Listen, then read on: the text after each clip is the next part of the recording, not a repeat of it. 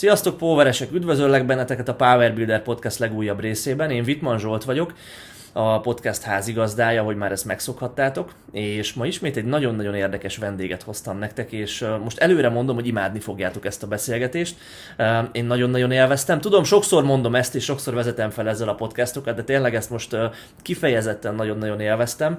Amikor abba hagytuk a beszélgetést, vagy hát leállítottuk a felvételt, utána még igazából több mint egy óráig szakmáztunk, és utána mondtuk, hogy basszus, ezt is fel kellett volna venni. Na, ez jól érzékelteti azt, hogy, hogy tényleg milyen jó kis beszélgetés alakult ki. És a mai vendégem, akivel ezt összehoztuk, az nem más, mint Gyurkovics Ferenc. Hogy is, hogy is mutassam be őt? Úgy, hogy én a súlyemeléssel olyan nagyon mélyrehatóan nem vagyok képben. Nyilván, nyilván mi sportszeretőként követem a súlyemelés sportját, és amikor egy-egy olimpia van, akkor szurkolok a súlyemelőinknek, akik, akik, akik esetleg ott meg tudják mérettetni magukat.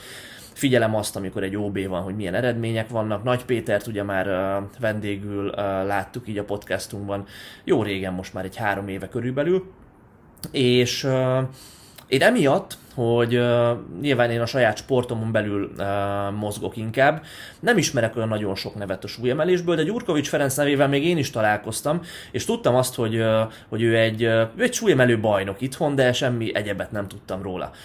Aztán, uh, amikor egy tanítványunk termében ő most felbukkant nemrég, uh, néhány edzésre, akkor jutott eszembe, hogy uh, igazából egy podcastot tök jó lenne csinálni vele, mert mondta ez a tanítványunk, hogy, hogy, hogy nagyon szerető beszélni erről az egész sportról, és imádja, és, és imád szakmázni, és a többi, és a többi. Tehát én meg is kerestem a Ferit, és egyből készségesen a rendelkezésünkre állt, amit tényleg ezúton is nagyon köszönünk. És utána én rákerestem természetesen, hogy mit lehet, mit lehet róla tudni, akkor jöttem rá, hogy ő szövetségkapitány is volt éveken keresztül, hogy a Nagy Péter edzéseit ő programozta sokáig, és hogy egy olyan szakemberről van szó, akinek nagyon haladó, progresszív gondolkodása van így, a, így az egész szakmáról, és aki, aki, aki egy örök, örök tanulója a szakmának, ami ennek egyébként azt gondolom mindannyiunknak lenni kellene, és képben van a, a modern edzésmódszerekkel, a tradicionális edzésmódszerekkel, igyekszik ezeket ötvözni, és, és tényleg minden nap azzal kell fekszik, hogy, hogy, hogy a szakmailag a lehető legtöbbet tudja segíteni a, a sportolóinak. Na és én nagyon vártam már a, a Ferivel ezt az interjút, és még jobb lett, mint amit vártam, pedig, pedig elég jót vártam. Szóval remélem, hogy ti is élvezni fogjátok. Nem is próbálok most nagyon belemenni abba így előre, hogy miről beszélgettünk, mert tényleg egy csomó mindenről, edzéstervezésről szó esett, erő- és izomnövelés, kinek inkább mit kell a karrierje melyik szakaszában előtérbe helyezni, fiatal sportolóknak a, a felkészítése, mobilitás, edzőként való tanulás és a szemléletmód kialakulása, régi versus új módszerek, és hogyan integráljuk ezeket. Tehát nagyon-nagyon sok info elhangzott. Többször mondtam a podcast közben a Ferinek, hogy amikor ő beszélt pár percet egy-egy témáról, akkor közben nekem legalább, nem tudom, tíz-húsz kérdés eszembe jutott, és tényleg annyi mindenről szó esett, hogy, hogy na, szerintem tetszeni fog nektek. Tehát nincs más hátra, mint jó szórakozást kívánok ez a podcasthoz. Szerintem kezdjük azzal, hogy uh, szeretném, hogy pár szót beszélj magadról, jó? Hogy, uh, hogy akik nem ismernek, mert nyilván uh, elég sokan úgy hallgatják ezt a podcastot, hogy erőemelésben vannak, inkább otthon súlyemelésben pedig kevésbé. Hogy akik nem ismernek, ők, uh, ők mit, mit tudhatnak rólad? Hát amióta az eszemet tudom, azóta folyamatosan uh, sporthoz közön van, hiszen édesapám ugye labdarúgó volt, gólkirály is volt a ligájában, édesanyám tekézett, ő pedig pályacsúcstartó volt, és még akkoriban, amikor a tekesport is azért egy elég népszerű és nagyon nagy létszámú sportág volt, akkor ő az ország tizenkét legjobbja közé is bekerült, ez elég komoly inspiráció volt nekem. Ugye a sporttal való kapcsolatomban, szóval én gyerekkoromban nekem az első ilyen kultúrsokkom az volt, amikor kilenc évesen találkoztam valaki, olyan valakivel, egy olyan gyerekkel, korombeli gyerekkel, aki nem sportolt semmit. És ez nekem ez elképzelhetetlen volt. Tehát a sport az nekem annyira alap volt, az gyakorlatilag olyan, mint a vasárnapi húsleves, vagy a rántott hús, vagy egyebek, tehát hogy ez, ez, ez egy teljesen egyértelmű dolog. Ugye annak idején úgy indultam, amikor édesanyámmal mentem teke mérkőzésre, akkor természetesen tekéző leszek. Ugye amikor édesapámmal mentem ugye a labdarúgó mérkőzésre, akkor természetesen focista leszek. Ugye hát a kis Gyurkovicsot azt mindig akarták nézni, vagy ha akarták is még annak idején, amikor még létezett a Pécsi Bölgyár, hogy, hogy menjek, és akkor apámnak a, a nyomdokaiba lépjek, aki ugye elég jó labdarúgó volt. De hogy az élet úgy hozta, hogy amikor sportiskolába kiválogattak, négyszáz gyerek közül vettek fel hatvanat, vagy egészen pontosan ötvenet a Pécsi Sportiskolában, és hát ott eljutottunk, egy, kaptunk egy általános képzést, ami egyébként szinte egy iskola példa, és majd lehet, hogy ez is szóba fog kerülni később a, a biológiai életkornak megfelelő képzés. És hogy mennyi mindent, csak tényleg egy zárójeles megjegyzés, hogy, hogy mennyi mindent veszünk nyugatról és tátott szájjal hallgatjuk, miközben mi magunk ezt már tudtuk harminc éve, meg harmincöt éve. Csak most egy kicsit át van csomagolva, valami nagyon jócsengő angol hangzású neve van, és hát nagyon sok lájkot kapott edzők, nagyon jó kommunikáló edzők, publikálják ugye ezeket a különböző edzésmódszereket, és hát ugye ezt nagy kanállal vesszük. Pont ebben egyébként Baji István volt, aki fejtotta a szemet zárója, bezárva. De ezekre kíváncsi hát leszek, csak maradjunk a gondolatmeneten. Igen, igen, igen, azért volt a zárója bezárva. És sportiskolába választani kellett sportot, és hát ugye most is a, a NECA logóval, hiszen itt vagyok most is a Balaton-Boglára Nemzeti Kézilabbi Akadémián. Annak idején kézilabdásként kezdtem, méghozzá Danyi Gábor volt a testnevelő tanárom, és a kézilabda edzőm, ugye, aki most a Győri é té o háromszoros zsinórban, háromszoros bé el győztes csapatának a, a vezetőedzője. És szóval a lényeg az, hogy akkor beálló pozíció volt, és akkor ide kerültem a nekához, akkor még viccesen meg is egyeztük, hogy igazából visszatértem a sportágomhoz, hiszen annak idején kézilabdásként kezdtem a, a pályafutásomat. Kézilabda az ugye másfél évig tartott, és utána kilencvenkettőben kerültem olyan helyzetbe, hogy sportágat kellett újra választanom, és édesapám föltette a kérdést, hogy ismerje az ökölvívó edzőt, a Janipolit, ugye a Pécsi Vasasban, és a Szalaj Jóriba ugye a súlyemelő edzőt, aki ugye a Pécsi Súlyemelő Egyesületnek volt, és annak idején a pé em es cé-nek, a súlyemelő szakosztályának volt a vezetőedzője, hogy melyik sportágat választom, és hát számomra nem volt kérdés, tekintve, hogy a, a apai dédapámról és az a, a anyai nagyapámról legendákat hallottam, hogy milyen erős emberek voltak. És persze az osztályban is, amikor még semmi közöm nem volt a súlyemeléshez, nekem kellett mindenben a legerősebbnek lenni. Ugye anyai nagyapámról olyat hallottam, hogy már fogadásból a kilencven kilós búzászsákot másfél kilométerre elvitte a vállán. Még az apai dédapámról, ugye ők földök, földjeik voltak, meg ugye gazdálkodtak, és hát szeki éppen aratás volt, és méghozzá szemtanútól hallottam, hogy valóban ez megtörtént, amit én csak édesapámtól hallottam, hogy szekérre bement az udvarba, meg volt pakolva a kukoricával, ugye a szekér, leszállt a bakról, fölbarított egyedül a szekeret, majd visszállította és ment tovább a következő kanyarért, szóval ilyen történeteken növekedtem föl. És hát nem volt számomra kérdés az, hogy a súlyemelést választom. És kilencvenkettőben kezdtem a súlyemelést. Én az első edzésen már mindent megtettem azért, hogy bebizonyíthassam azt, hogy maradhatok a sportágban, illetve hogy a súlyemelőnek alkalmas vagyok, persze, és utólag tudom, hogy az edzőm örült neki, hogy, hogy végre bejött valaki, hogy lelkes fiatal az edzőteremben. Akkor egyébként sokan voltatok, vagy, vagy nem annyira?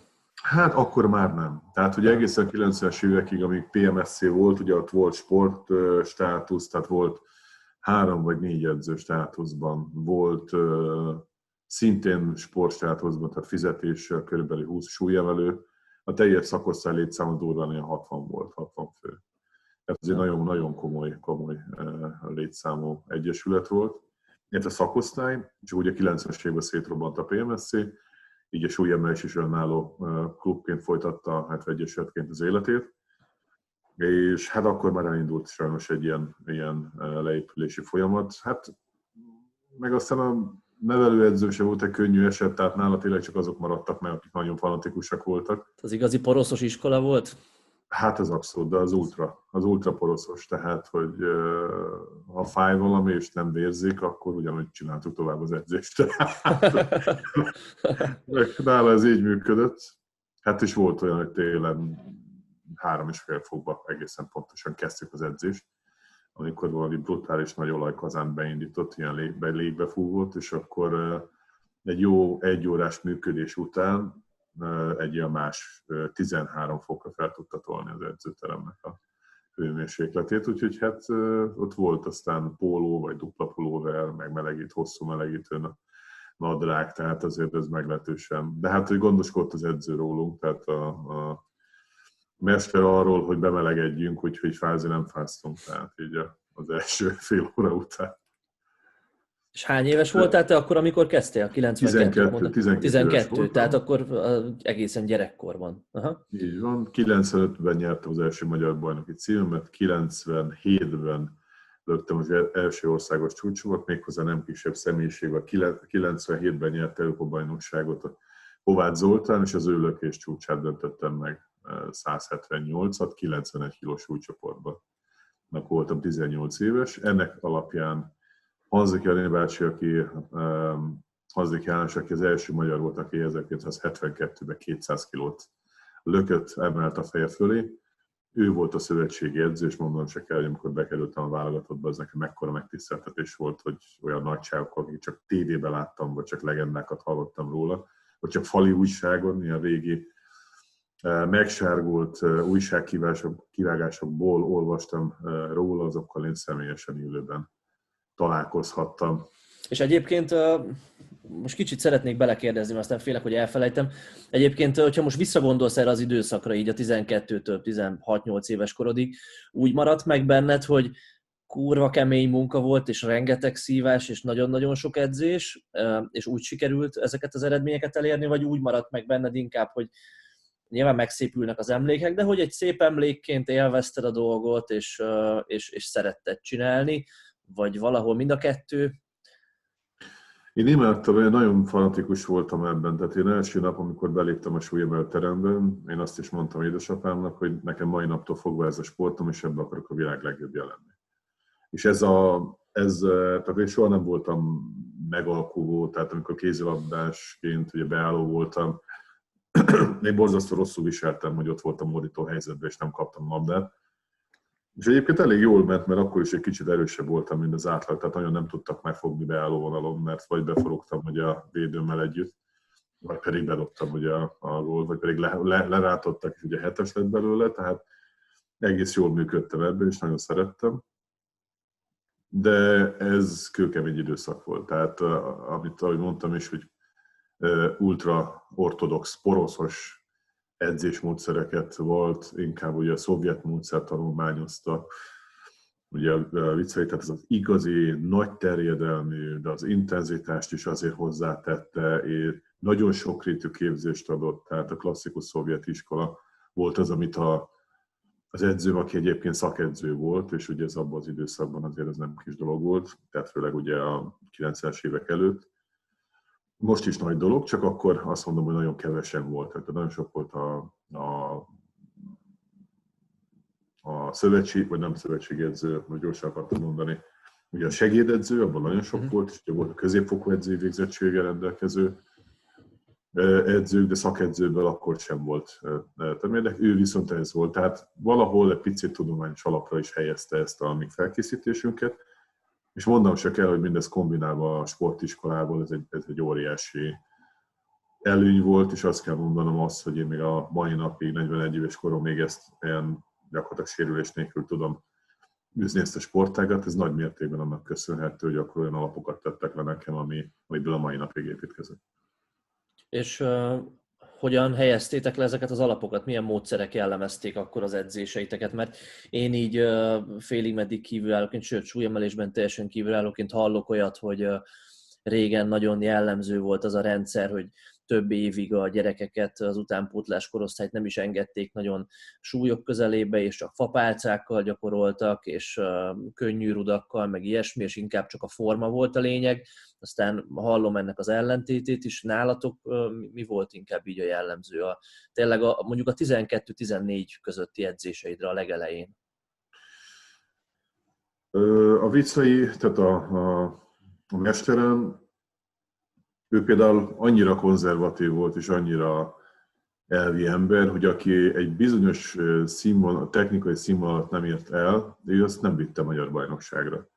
Hiába jelentett volna pontot a klubnak, ő azt mondta, hogy az ő nevéhez egy bizonyos technikai színvonal kötődik, és olyan versenyzők magyar bajnokságon nem visz, akinek ő azt gondolja, hogy nincs ott a helye még.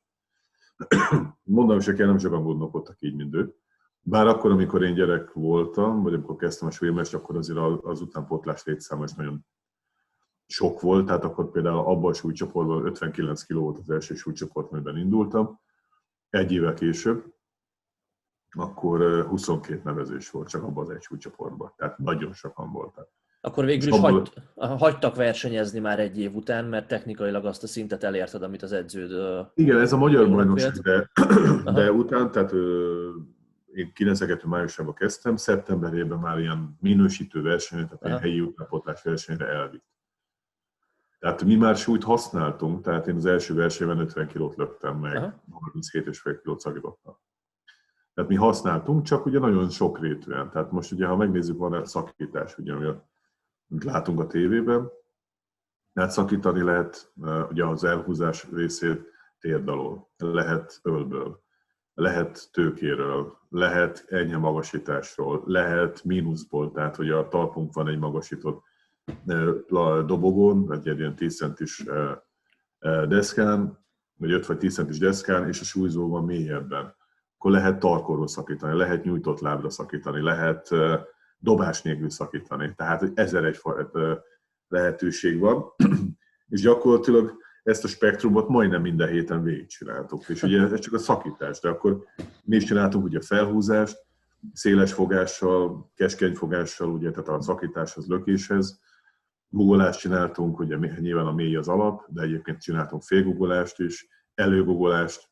Tehát ezerféleképpen képzettünk minket az öreg, és hát ennek köszönhető az, hogy, hogy tehát erre az alapra aztán építette föl ugye a formát.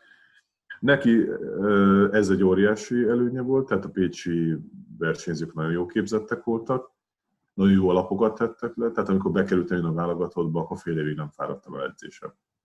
Más jellegű volt, viszont mint a rakéta úgy elindult fölfelé a teljesítményem, mert ugye az edzőmnek például inkább erőálló képességi képzése volt. Ugye a Hanzik Jánosnak meg inkább bulgár módszer volt az, amikor nagy intenzitású, kis ismétlésszám, nem nagy terjedelem, de folyamatosan a határokat feszegetjük. Illetve, hogy Hanzik János fogalmazott, ugye hibrid módszer, ez a hibrid magyar módszer, hogy mi az orosztól is vettünk valamennyit, meg a bulgároktól, és ugye a saját tapasztalatainkkal összegyúrtuk, és ez volt úgymond a, a magyar módszer. Ez abban testesült meg, hogy a, a Jani bácsinál, ugye ott a mennyiség meg a minőség is találkozott egymással. Tehát sokszor, többször előfordult, hogy kilencven százalék intenzitás fölött mondjuk egy ilyen hatszer egy szakítás, meg, meg hétszer egy, hát azért ez brutális, tehát azért ezt, aki csinált ilyet, ugye ezt még erőemelésben is lehet, hogyha valaki tud kétszázzal elemelni, és akkor száznyolcvan fölött, száznyolcvanöttel mondjuk egy nyolcszor egy felhúzás, tehát azért ez azért szimpatikus gyakorlat tud lenni. Igen. Hú, nagyon sok kérdés megfogalmazódott bennem, de erről majd picit később. Kicsit mesélje már, Léci, vigyük tovább a pályafutásodat, hogy, hogy aztán hogy folytatódott, és... kilencvennyolcban kerültem be a, a válogatottba, a Hanzik Jánosnál, mondtam, egyébként ez is van egy sztori. Lehet látni a kezem, hogy nem, nem valami nagy vaskos, újabb, nem, nem egy klasszikus súlyemelő tenyér vagy kéz az egész. És um, oda hívott engem az öreg, az is ilyen igazi, régi, régi vágású, igazi eh, karakál, magyar, jókiállású, erkölcsös eh, eh, ember, és ebbe, ebbe az a lendület, és az igazi kemény, kemény, eh, kemény emberként, kemény férfi. És mondja, hogy Gyurkovics, gyere csak ide hozzá. Megyek oda, azt mondja, mutasd a csirket szombot. Hát mondom, az micsoda. Hát, és az öreg megmutatta, hogy ez a rész. Aha. És az öregnek ilyen vastag volt. Tehát, hogy ilyen kétszer vagy háromszor, akkor lehet látni most is, ugye, hogy nem valami durva. Azt mondja, így fogta valami, mint valami mihez nálat, azt mondja, ezzel a kézzel meg hogy lehet súlyt emelni. Akkor is ugye előjött bennem azt, hogy majd én, én be fogom bizonyítani, és hát első évben Európa-bajnokságon ezüstérmet is szakítottam, és öt országos csúcsot állítottam fel azon az egy é bén. Ezüst szakítás, bronz lökés, bronz összetett, ugye ez volt az első évnek a mérlege. Te egyébként Aztán, jó, bocs, jó versenyző típus voltál már az elejétől kezdve, vagy, vagy ezen neked dolgozni kellett, hogy, hogy versenyeken ki tud hozni magadból azt, amit akár edzésen? Hát a Gyurkovics név ugye az önmagában van benne némi délszláv vonulat, és ugye hát azt tudjuk, hogy a szervek, horvátok, hogy amikor lért isznak, akkor ugye nem látnak semmit. Na most ebből egyébként van nekem, a horvát barátomnak szoktam is ezzel mondjuk büszkélni. Na most ebből, ebből azért van velem némi adag, tehát az a, a hogy mondjam, el, tehát el tudok jutni olyan, olyan állapotban mondjuk emelés közben, hogy én nem érzem a súlyt egyszerűen, tehát hogy nincs súlya. Mint egy gombot benyomnának, tehát hogy azt az, ag- az irányított agressziót, azt ugye teljesen bele tudom tenni a gyakorlatba. Nem volt nekem gond, tehát én edzésről nagyon ritka volt utánpótláskorban, tehát nem is tudok, szerintem egy kezem meg tudnám számolni azt a, azokat a versenyt, ami még junior koromig nem volt egyéni csúcsrajta. Uh-huh. Tehát gyakorlatilag versenyre versenyre, és ilyen évi, évi negyven-ötven kilókat fejlődtem, amikor elkezdtem a súlyemelést. Tehát még fejből is tudom mondani, kilencvenkettőben volt nyolcvanhét és fél, egy évvel később volt száznegyven, kilencvennégyben volt százkilencven, kilencvenötben az első magyart nyertem, akkor kettőszázhuszonöt, ez a szakításra később összetett. Persze.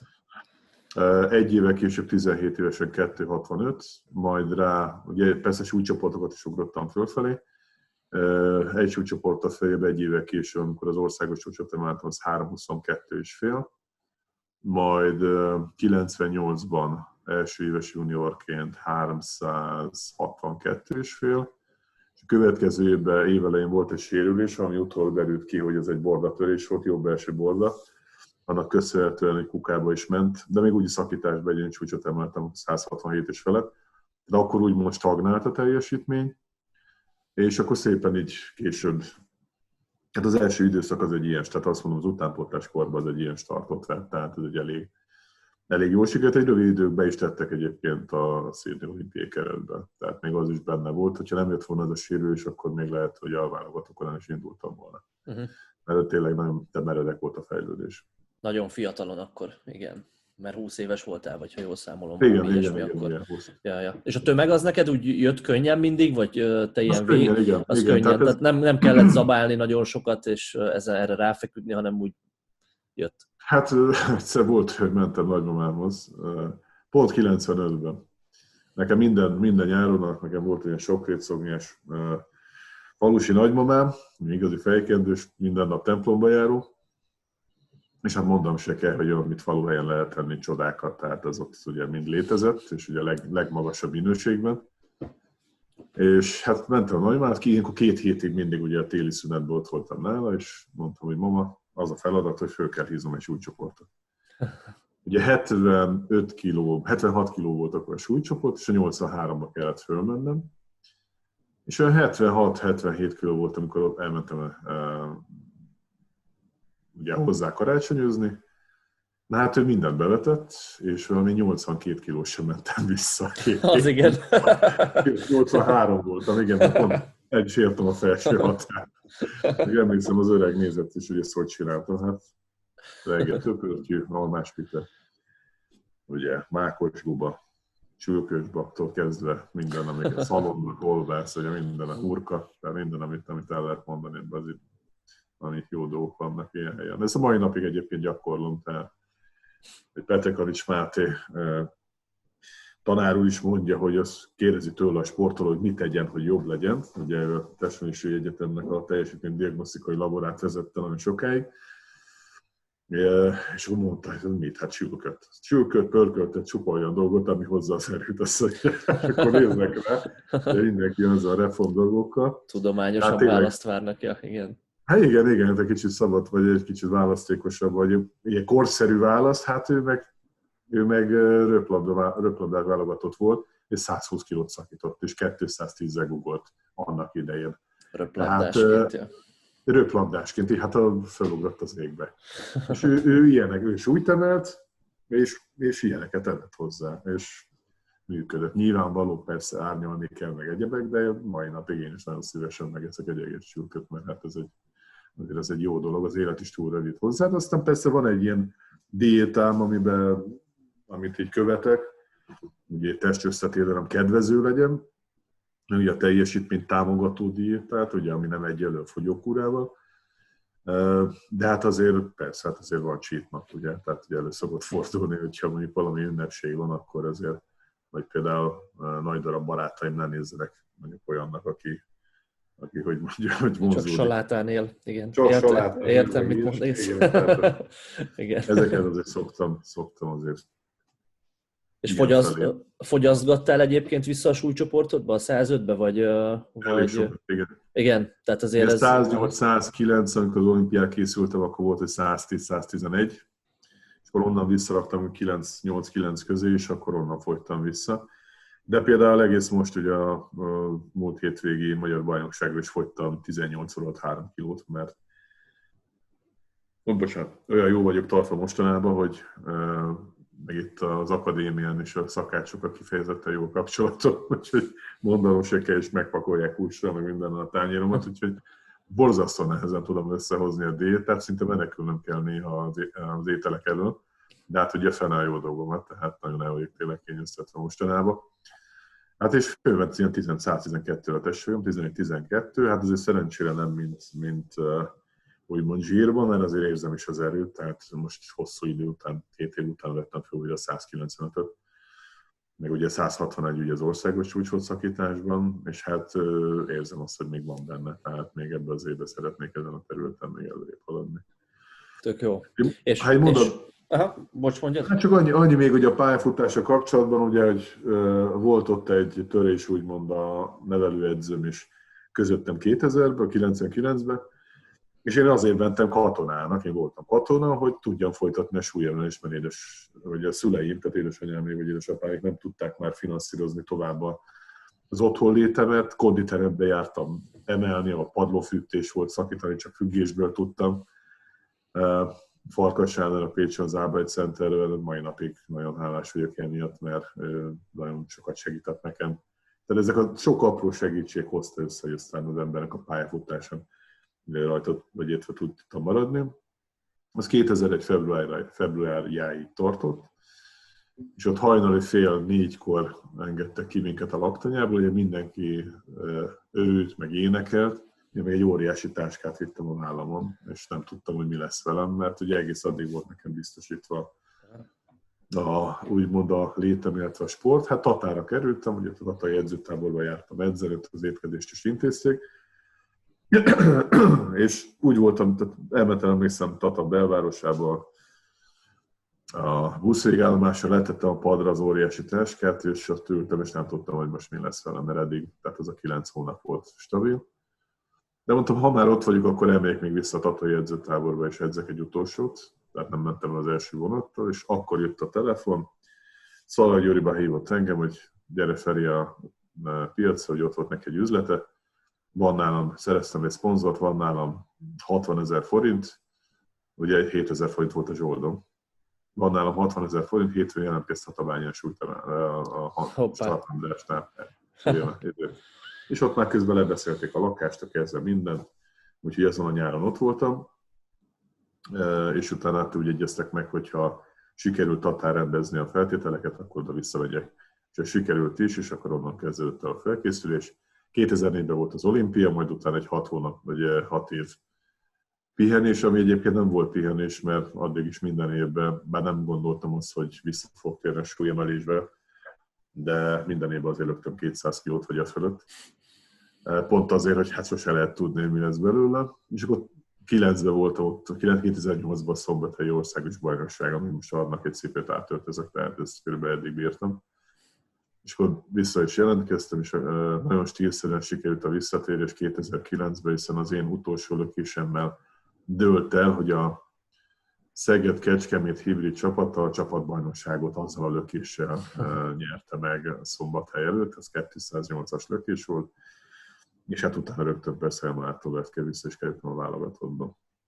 Ami tartott kétezer-tizenhatig, és akkor az a megtisztelő feladat ért januártól, hogy az utánpótlás válogatottnak lettem egy megbízott edzője, majd ugye hát abban az évben még úgy volt, hogy mivel nem sikerült a kvalifikációs vb-n kétezer-tizenötben Houstonba kiharcolnunk a kvótát, ezért még ott el kell indulnom tizenhatban, akkor voltam harminchét éves. Korcsoportok? Bocs, korcsoportok nálatok hogy vannak? Hát húszig utánpótlás, tehát ugye igen. Serdülő ifi junior, és akkor húsztól fölfelé a felnőtt. Azt hiszem a Masters, ugye ez a plusz harmincöt. harmincöt a Masters, aha, harmincöt igen, a értem. Masters. Aha, én már aha. Masters korú versenyző voltam, és úgy ja, ja, ja. Indultam az é bé-n. És akkor az áprilisban volt az Európa-bajnokság, megszereztük a kvótát, Nagy Péter ugye kinevező indul az olimpián, és hát kétezer-tizenhat május elsejétől pedig ugye a szövetségé, felnőtt válogatott szövetség kapitánya lettem, ami az elsőleges intézkedésem az volt, hogy kirúgtam magamat a válogatottból, tehát onnantól kezdve tizenhat májusától én már nem, nem voltam válogatott.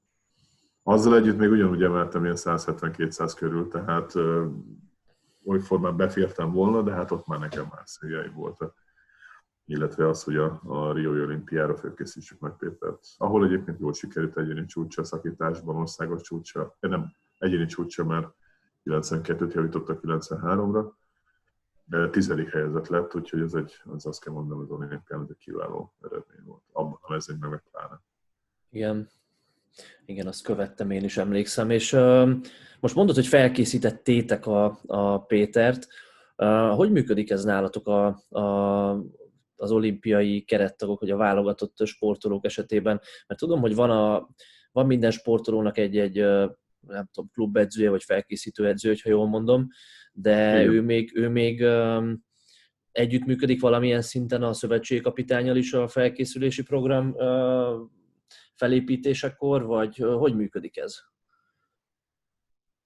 Hát nyilván egyeztetünk, tehát itt a Péterrel is, ugye, és az edzőjével, Olá Imrével is ugye beszélgettünk, de az edzést, edzéstervet azt alapvetően én írtam neki, hiszen uh-huh. ugye ilyenkor ez olyan dolog, hogyha például a klubedzővel készül sokkal többet, akkor ugye a szövetségkapitánynak kell, tehát nyilván akkor nem lehet távolról távgyógyászatként vagy táv edzésterveket írni, akkor nyilván a klubedzőnek kell dominálnia, de mivel edzőtáborban voltunk folyamatosan, és ugye Petrekovics Máté csapatával, a PharmaFlight támogatásával folyamatos napi diagnosztika volt a Nagy Péternél, tehát alvásvizsgálat volt, bizonyos időközönként különböző teljesítménydiagnosztikai méréseket végeztünk, ami alapján ugye elindultunk akkor azon az úton, hogy tudatossá tegyük az edzéstervezést, tehát hogy ne módszerek szerint készüljünk, persze nyilván ezekkel tisztában kell lenni. Hát úgy értem, úgy módszerek szerint, tehát, hogy ne szolgai módon másoljunk valamit, és hogy azt mondom, hogy nekem ez a módszerem, és hatodik szakad, neked ezt kell csinálni, hanem egyéni felkészítés van, méghozzá az aktuális formának megfelelő, és ezért nagyon kulcsmondat, ezt a huszadik században egyébként ezt nem is lehet másképp csinálni. Tehát az, hogy hatodik szakad van egy edzésterv, és ezt végig kell csinálni, ez ma már ilyen nincs. És azt mondod, Itt, hogy a tapasztalataid szerint ez régebben így volt még inkább, az úgynevezett, nem tudom, old school edzők inkább hasonló felfogást követtek, vagy már ott is megvolt ez a fajta, nem tudom, nevezzük divatos szóval autoregulációnak, de hogy itt, ott is megvolt ez, csak, csak az inkább egy ilyen ösztönös módon, ma pedig inkább tudományosabban, vagy hogy látod ezt? Hát ugye ez, amit utaltál a beszélgetésünk elején is, hogy hogy hát ugye a magyar edzőknek föl kell nőni, tehát nem az, hogy fölnőni, hanem fejleszteni kell magukat. Hányszor hallottok ilyet különböző sportágban és sportáktól függetlenül, hogy nekem már újat nem tudnak mondani, mert mindent tudok a szakmáról. Na most az, aki egy ilyen mondatot elmond, azzal gyakorlatilag ki is állította a bizonyítványt saját magáról, hiszen olyan, szín, olyan gyors már a sporttudomány fejlődése, hogy aki, aki nem követi, nem képzi magát folyamatosan, annak a, tegyük föl, hogy, hogy mondjuk iksz pé László, vagy tök teljesen mindegy, egy edző, a világ legjobb edzője, mindent tud, de tényleg mindent, ő a világ legjobb edzője, azt mondjuk, hogy, azt mondjuk, hogy ő mindenben a legjobb, a legteljesebb tudással rendelkezik, és a legjobban tud felkészülni valakit. Három év múlva a tudásának a húsz százaléka leúl, húsz-huszonöt durván. Körülbelül most ez a, ez a tempó. És ez csak egyre jobban gyorsul. Tehát az, amikor én vadul próbálom keresni az új módszereket, és utána nézni annak, hogy mi az, amiben lehetne fejleszteni, akkor, akkor én kezd olyan érzésem lenni, hogy csak mérsékelni tudom, vagy csak lassítani ezeket a dolgokat. Az, hogy, az ember, hogy a tudás az embernek el, elavuljon. Szerencsére egyébként ezt hozzá kell tennem, hogy itt a Kézilabda Akadémián itt abszolút az első vonalban vagyunk most ezen a területen, és az a fantasztikus, hogy ugye most kimondottan az, amikor ugye mondtad szintén az elején, két sportágnak az együttműködése. Ugye nekem itt gyakorlatilag az a feladatom, hogy dinamikus erőt fejleszek, ugye amit a súlyemelés csinál. De nyilvánvalóan mi nem súlyemelőket képzünk itt az akadémiát, nem kézilabdásokat, tehát ezt kell tudni adaptálni a kézilabdás, kézilabdás, kézilabdajátékos erőléti felkészítésében. Ez egy rendkívül izgalmas feladat. Van egy világszínvonalú teljesítménydiagnosztikai laborunk, és hát ugye mindent, amit csinálunk, minden változót, azt már rögtön mérni is tudjuk. Na most ezek nem csak a kézilabdában kincset érő tapasztalatok, hanem ezt úgymond a saját tudásomat is tudom ezen keresztül egyébként, vagy a tapasztalatom, vagy a meglévő tudásomat frissíteni, felülvizsgálni, és azt kell mondjam, hogy a mostani koncepcióm szerint körülbelül négy évvel ezelőttinek több mint, több mint ötven százalékát nem azt mondom, a kukába loptam, hanem hogy ezt meghaladtam. Hát ezt archiváltam.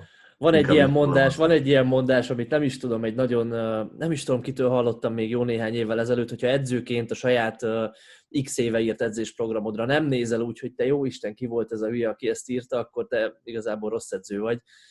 És van, én is azt gondolom, hogy ez, igen, igen. Hát ez pont ugyanez, hogy, hogy a Hanzik Jánosnak az ezerkilencszáznyolcvanegyes könyvében vannak exakt dolgok, vagy olyan örökérvényű dolgok, amik mindig így lesznek.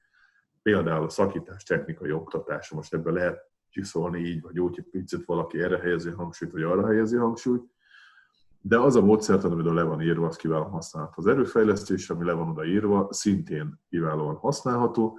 Nyilvánvalóan, amikor mondjuk az intenzitást, vagy pontosan a terhelést meghatározzuk, hogy milyen legyen, most már ezeket lehet állni nagyon sokféleképpen. Például ugye napi diagnosztikával, napi állapothoz állítjuk. Például mondjak egy, egy radikális különbséget a korábbi és a mostani koncepcióm között.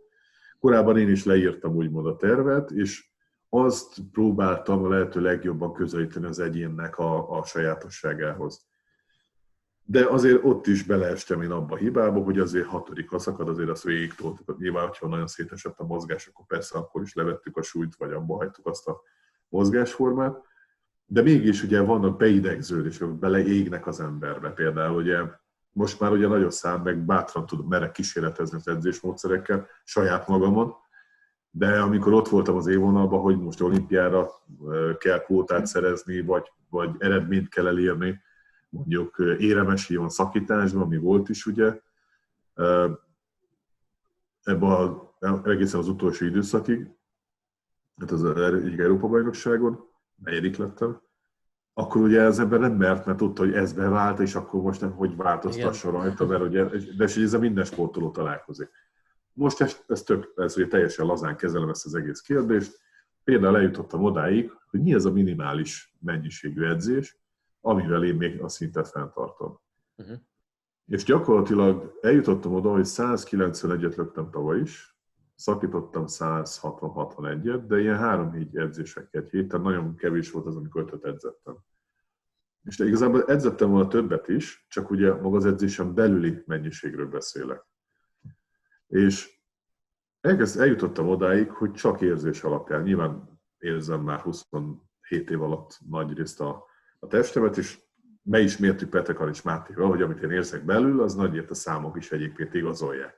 Egyébként ez is egy, ez is egy nagyon komoly tehetségfaktor. Ugye nagyon sok versenyzőt, ugye az, mondjuk egy autokrata edzőnél van valaki, és nagyon, nagyon pontosak a megérzése, nagyon pontos a belső, belső szenzorai, hogy mikor van egy túlterhelve, meddig lehet csinálni, mikor, mikor hajthatja. És ez, hogyha egy edző például nem ismeri föl, hogy az ő versenyzője ösztönösen érzi azt, hogy mi van, mert van ilyen, akkor ugye abból lehetnek ugye konfliktusok, meg voltak is konfliktusok, ugye hallottunk ezzel történetet ilyenről. És eljutottam odáig, hogy én aznap, ameddig a, a dinamika és a koordináció engedte, addig mentem. Azt meg volt az elképzelés, hogy még szakítok száz ötvenig, mondom hatvan volt a legtöbb, ugye abban az évben, tavaly, száz ötvenig akarok szakítani, de azt érteztem, hogy mondjuk száz hússzal jön a terem is, meg hogy amikor kiszakítottam, akkor mint hogyha a terem szakadt volna rám, és mint egyenként kalapáccsal rávertek volna az összes izmomra. Akkor azt mondtam, hogy kész, itt befejeztem, és akkor csináltam széles felhúzást. És akkor azzal meg eljutottam oda, hogy száznyolcvan-százkilencven nem ment simán a felhúzás. Simán, tehát ugye úgy, hogy ennek ment, de hogy volt benne dinamika, és hogy volt értelme a gyakorlatnak. De a korábbi eszem alapján én ott abba hagytam volna a szakítás, mert a mai edzésnek nincs értelme. Igen. Közben még így átalakítottam. Vagy a szakítás, megcsináltam egy szakítóedzést, akkor utána volt külön egy felhúzás, ami ugyanúgy szinte végig volt skálázva, meg iskolázva. Most meg annyit csinálok, hogy meg ha jól sikerül a szakítás, akkor utána egy-két-három fogás megyek max még fölfelé, hogy az intenzitásnak, húzásnak, vagy terhelést ezt növeljem, de azon kívül egyébként nem spirázom túl, és nem egy önálló gyakorlatsorozat ugye az, ami mondjuk egy felhúzás, hanem csak kiegészítő. Tehát a kiegészítő edzés kiegészítőként használom. És ilyen például a googolás, ugye, tehát annak idején volt olyan, volt olyan felkészülésem, hogy edzés előtt, edzés után googoltam. De délelőtt, délután, tehát négy googolásom volt egy nap. Most a googolás ez egy kiegészítő edzés. Tehát a, a speciális, ez a szakítás lökés. Hogyha én a, tehát most van, hogy szétbontom a kettőt, csinálok felhúzást és googolás, következő napon meg csak versenygyakorlatban szakítás, húsz perc pihenő vagy fél óra, mindenhogy egyébként a versenyen is van, majd utána lökök egyet, és kész az edzés. Hát minek többet, nem? Hát ha azt mondjuk, hogy, hogy ha súlyban a versenyre készülünk, akkor kit érdekel, hogy én a dobogó után még ott hátul mennyivel tudok googolni. Ja. És hogyha én googolok még egy szakítás, meg egy lökés után, akkor egy felesleges kapacitást építek. Nyilvánvalóan egy felkészült versenyzőről beszélnek, egy érett versenyzőről. Igen, az alapokat nyilván máshogy kell felépíteni. És belementem a szakmai részbe. Nem, az nagyon jó, nagyon jó. Én pont, pont ezt szeretném, vagy ezt is szeretném. Én azt látom, hogy rengeteget igyekszem én is képezni magam így edzésmódszerekkel, és, és mindennel kapcsolatban, ami, ami szakmai dolog. És én azt látom, hogy, hogy a, a mai trendek úgy néznek ki, hogy, hogy onnan, hogy egy, ahogy te is mondod, egy autokrata elő egy, egy nagyobb időszakot előre megtervező, a, a, az edző a saját rendszerét a, a tanítványra ráerőltető típusú edzésből haladtunk el oda, hogy most már nem egy ilyen fentről lefelé építkező edzésmódszert propagálnak a, a, a a szakma mai nagyjai, legalábbis én, ahogy látom a mi sportunkban, hanem inkább ezt a lentről felfelé történő építkezést, ahol egy kicsit mindig a napi formát figyelembe vesszük, ahol próbálunk minél kevesebb dolgot előre leírni, mert ugye, amit te is mondasz, hogyha valamit előre leírsz, oké, okay, hogy benne van a fejedben, hogy lehet, hogy majd azon változtatok, ha az van, de hát olyankor azért próbálsz nem változtatni rajta, ha már le van írva valami előre, pláne egy olyan nem tudom, alfa típusú sportoló, aki az csak azért is megcsinálom, hát nehogy már. Akiből egyébként szerintem a legtöbb esetben a jó sportolók lesznek, de ez most csak zárójeles. Szóval, szóval hogy én ezt a trendet látom. Te melyik, te ezzel egyetértesz-e, és, és, és, és ezzel a kérdéssel kapcsolatban te mit látsz? Inkább egy előre megtervezett, nagyon precíz, nagyon periodizált, fél éves felkészülést szoktál előirányozni a sportolóidnak, vagy inkább azt mondod, hogy nagyjából tudod, hogy merre akarsz haladni, de azt hétről hétre, edzésről edzésre felülvizsgálod, és, és azt akarod, hogy te csinálja a sportoló a mai edzésen, ami a leginkább ma közel viszi majd a fél évvel későbbi céljához. Kettő együtt. Aha. Hát, volt szerencsém a rövidpályás gyorskorcsolyázóknak, vagy a Korcsolya Szövetségnek a belső képzésére elmenni. Ugye Telegdi Attila barátom meghívott hozzájuk, és egészen fantasztikus volt őket hallgatni. És ugye Baji Istvánt hívták el, hogy az ő az el té é-t, ezt a Long Term Athletic Development, a hosszú távú sportolói fejlesztés programot, ezt a Korcsolya Szövetség egyébként bevezette. Egy fantasztikusan kidolgozott program, ami egyébként több szakaszra van bontva, mint például ugye az aktív kezdet, edzeni az edzésért, tehát megtanulni edzeni, edzeni a, a versenyért, na most edzeni, igen, edzeni az edzésért, edzeni a megedződésért, edzeni a, a, a versenyért, és edzeni a győzelemért. Aha. És ez egy sportoló pályafutására... Igen, igen, most nem pontosan idéztem, de szakaszokra, igen, szakaszokra van bontva, és a lényeg az, hogy ott például, ott is csinálnak éves felkészítést, tehát kell tervezni. Tehát, az, tehát ahogy föltettem a kérdést, mind a kettő. Meg kell tervezni, kell ugye egy makrociklust, ezt le kell bontani mikrociklusra, de alapvetően, például most is csinálom ezt, hogy meg van tervezve az, hogy, hogy ha két verseny között van most például nálam egy hét szünet, ugye most ugye múlt hétvégén volt a felnőtt magyar bajnokság, és most hétvégén pedig megyek Horvátországba egy nemzetközi versenyre. Most ugye ez adott a táv, ez most ugye egy, gyakorlatilag egy mikrociklus, tehát öt napunk van, vagy hat napunk van, egészen pontosan hét napunk van, ezt kell beosztani. Benne kell lenni a regenerációnak, benne kell lenni valamennyi ingernek, na most ez volt a szerdai edzés, ahol kétszáztízig mentem googolni, kétszer egyet, benne volt a mai edzés, amikor azt hittem, hogy meghalok, mert még a tegnapi googolás még bennem volt, meg még az előző verseny, de ma az inkább egy kiegészítő edzés volt, holnap lesz némi helybőszakítás, helybőfelvétel, egy kis googoló ismétlés, szombat utazás, és akkor vasárnap ott a verseny. De ha most egy sportoló felkészítéséről beszélünk, akkor ugye, ahogy Baji István is fogalmazott, és ez borzasztóan tetszett nekem, hogy ugye ott több kategóriára bontották a versenyt. Volt ugye első számú verseny, meg volt ötöd osztály, vagy ötöd, azt hiszem, vagy három, vagy öt, öt szintre bontották az edzés, vagy a, a, a versenyeket. Három szintre pontosan volt, aki kiemelt, ugye a, a világbajnokságok, ugye, vagy a főverseny, ugye abban volt egy évben max. kettő. Voltak ugye a kettes számú versenyek, azok a világkupák voltak, olimpiai pontszerzők versenyek, és voltak az egyéb versenyek, amin azért még elindultak. Na most ez azért volt érdekes, mert nyilvánvaló, hogy az egyes számú kiemelt versenyre hegyezték a formát. Az, az döntötte el, hogy az előtte lévő versenyeket hogyan fogják beidőzíteni. De ez ugye most korcsolyázókról beszélünk, vagy a gyorskorcsolyázókról, vagy gyorskorcsolyázókról, de ez ránk ugyanúgy vonatkozik. Nálunk általában volt egy Európa-bajnokság, volt egy világbajnokság.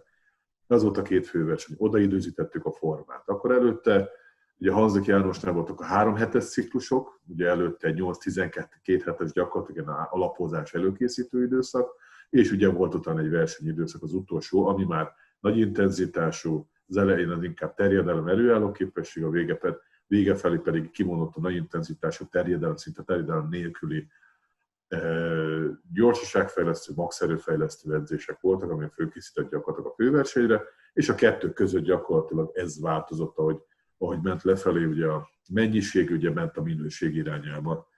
Ugye akkor a súlynagyság az úgy növekedett, az ismétlés számok, illetve az edzés, illetve a gyakorlatok terjedelme meg úgy csökkent.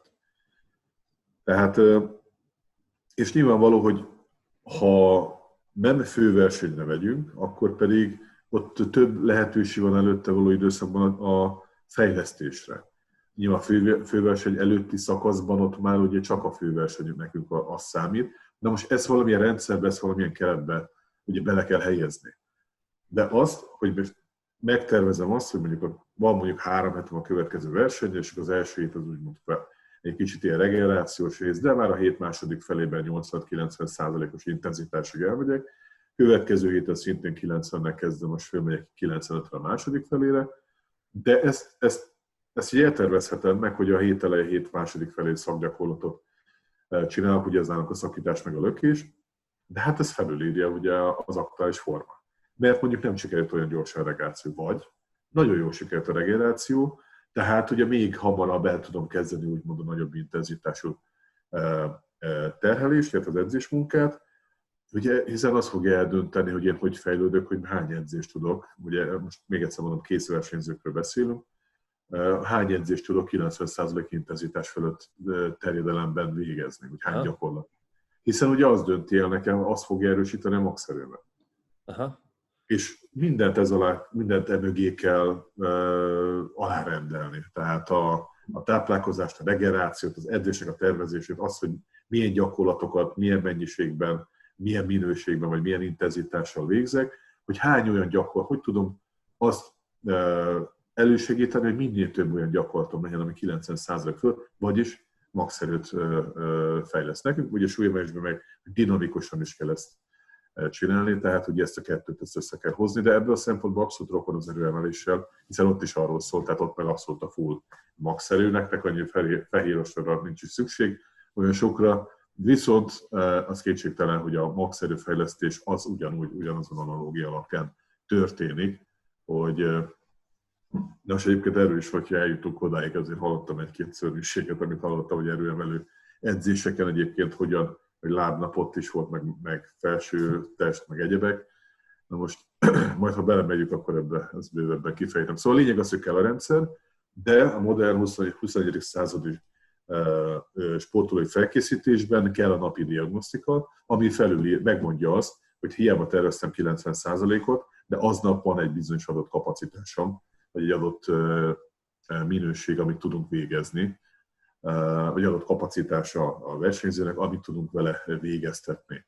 Tehát én hiába, tehát volt ilyen Nagy Péterrel akkor egy téma, vagy egy példa, hogy neki volt egy bedét nevezetű szerkezet bent az ágyban, hozzá a lepedő alatt, az mellkasban egy kb. tíz centiméter széles ilyen szallag, ami a légzését, a pulzusát, azt, hogy forgolott, milyen volt az alvás minősége. Ez egy nagyon pontos szerkezet volt.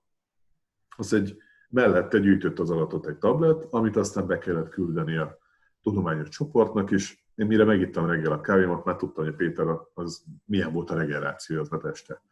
Tehát már ezt a, ezt a típusú munkát mi ott azt elkezdtük nála. És akkor reggelére ülünk, kérdezem Pétert, hogy hogy aludtál este?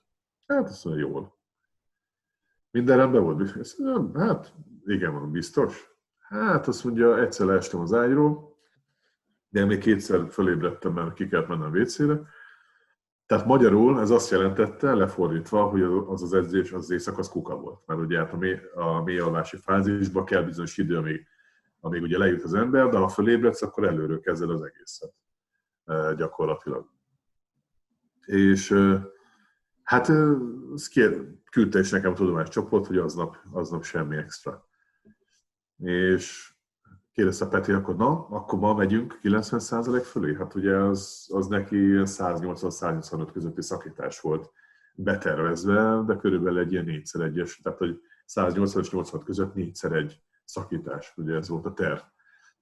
Mondom, nem, menj föl, aludj egy nagyot, ebédelj, ebéd után pedig menj le az uszodába, jacuzzi, este vagy délután egy masszázs, és a mai napunk ennyi. Azt, nem fogunk edzeni, mondom, nem. Azt a napot kihagytuk, mert ugye borzasztó adatok jöttek ki a pihenésbe, az alvásba, és tudtam azt, hogy előtte egyébként nagy intenzitású edzést végeztünk, tehát a hét első szakaszában, pénteken nem bírt az erejével. Tehát fél, hátrább léptünk egyet, viszont ugrottunk egy nagyot előre. Igen. Na, és ezen nem léptünk.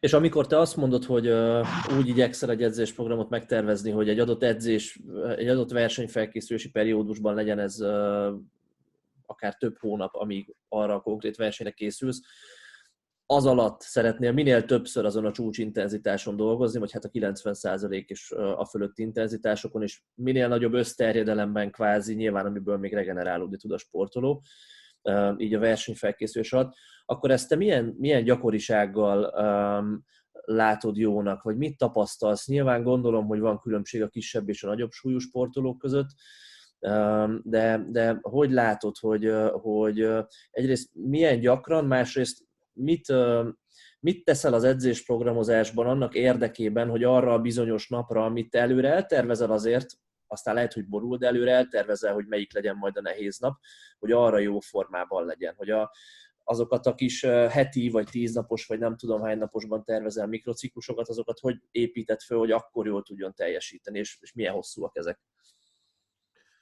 Ha jól fel van készítve a versenyzést, tegyük fel azt, hogy közel ideálisan táplálkozik, van masszőre, akkor ez, ezek mind olyan dolgok, amik csökkentik ugye, vagy induljunk inkább abból, ha egy Nagy Péter szintű versenyzés, egy tömegű versenyző vasárnap versenyzik egyet, klasszikus iskola szerint, és tegyük fel, hogy átlagos regenerációs, nyilván élsportoló, de mondjuk az élsportolók között egy átlagos regenerációs gyorsasággal rendelkezik, akkor neki a teljes pihenés, ez kb. öt nap. Ez azt jelenti, hogy öt napig nekünk nincs arra esélyünk, hogy igazán nagy terhelést végezzünk vele, de ugye ez, hogyha edzőtáborban vagyunk, jobb a pihenés, kevesebb inger ér az ember. Hogyha van hozzá egy úszóda, jacuzzi, tehát most csak azért mondom, mert egyébként Tatán most kell mindig ilyenkor a Tata ugrik be, ott volt a jacuzzi szalona, meg egyebek, meg masszázs, akkor ezt megint csak lehet csökkenteni. Ha jól táplálkozunk, teljesítmény támogató módon táplálkozunk, akkor ez megint csak csökkenti a regenerációs időt. Ha esetleg még használunk jegesfürdőt is, amit lehetett látni hosszú patinkánál is, ugye a nyakig volt a jeges vízbe, és ez mondjuk nem kényeskedik egy sportoló, akkor radikálisan tudjuk megint csak ö, csökkenteni ö, a regenerációs időt. Meg ugye van most már egy csomó olyan, mint például a Normatec, az ugye egy olyan-olyan kompressziós, úgymond csizma, vagy legalábbis egy ilyen nadrág, ami szintén segíti a regenerációt mondjuk egy nagy terhelés után. Na most, ha ezeket mind komplexen és módszeresen használjuk, akkor előfordul az, hogy a vasárnapi verseny után, ha ezeket az eljárásokat mi pontosan, ugye a lehető leggyorsabb vagy rövidebb idő alatt elkezdjük alkalmazni, vagy mondjuk egy hétfői nagy edzés után, akkor kedre már hetven százalékos állapotot tudjuk tenni a versenyzőt. Na, ez most a huszonegyedik század. Kedre hetven százalék, az azt jelenti, hogy már szerdán gyakorlatilag megint csináltunk egy Nagy Péter. Tehát egy száz ötven kiló pluszos versenyzővel már szerdán megint mehetünk kilencven százalék fölé. Ez annak idején csak a kis újcsoporttól kiváltsága volt. Uh-huh. A manapság már ott tart egyébként a, a technika, meg a, a sporttudomány, hogy ez már realitás, hogy ezt meg lehet csinálni. És ugye azt fogja eldönteni, ugye nekik az a legfontosabb, hogy adunk egy ingert a szervezetnek, ugye próbáljuk a, az, a szervezet meg kell tudni erre válaszolni. Na most az, amikor valamelyik versenyző, vagy edző e, széthatja a versenyzőjét, akkor azt nem veszi számításba, hogy a, amit nekem egy régi öreg mondott, ugye, a régi öreg edző, hogy, hogy merni kell pihenni. Amikor látta azt, hogy én állandóan szét akartam vágni, azt, hogy merni kell pihenni. Hiszen a regeneráció az egy olyan nélkülözhetetlen része a fejlődésnek, mint maga a terhelés. Ha visszaemlékszem, én is sok hülyeséget edzettem, és rengeteget edzettem, többet, mennyiségben többet sokszor, mint amit kellett volna, de nyilván utólag mindig okosabb az ember, tehát nem szabad azt az időszakot elítélni, mert az kellett az embernek a fejlődéséhez, hogy eljuthassak odáig, ahol most vagyok, és bízom benne, most előrébb tartok, mint akkor. Tudásban, de a lényeg az, hogy, hogy tehát ezeket a dolgokat ezeket folyamatosan egyensúlyba kell hozni. A táplálkozás ugyanolyan fontos. Például edzés közben, ugye vannak mindenfajta színes sportitalok, meg egyebek, ugye lehet konditermek, vagy ha valaki ott jár, és mondjuk erőemelő edzést végez, akkor ezerféle dolgot meg lehet venni. És ha megnézi, a nagy, ha valaki veszi a fáradtságot, megfordítja, hogy mi van benne, a nagy része kuka.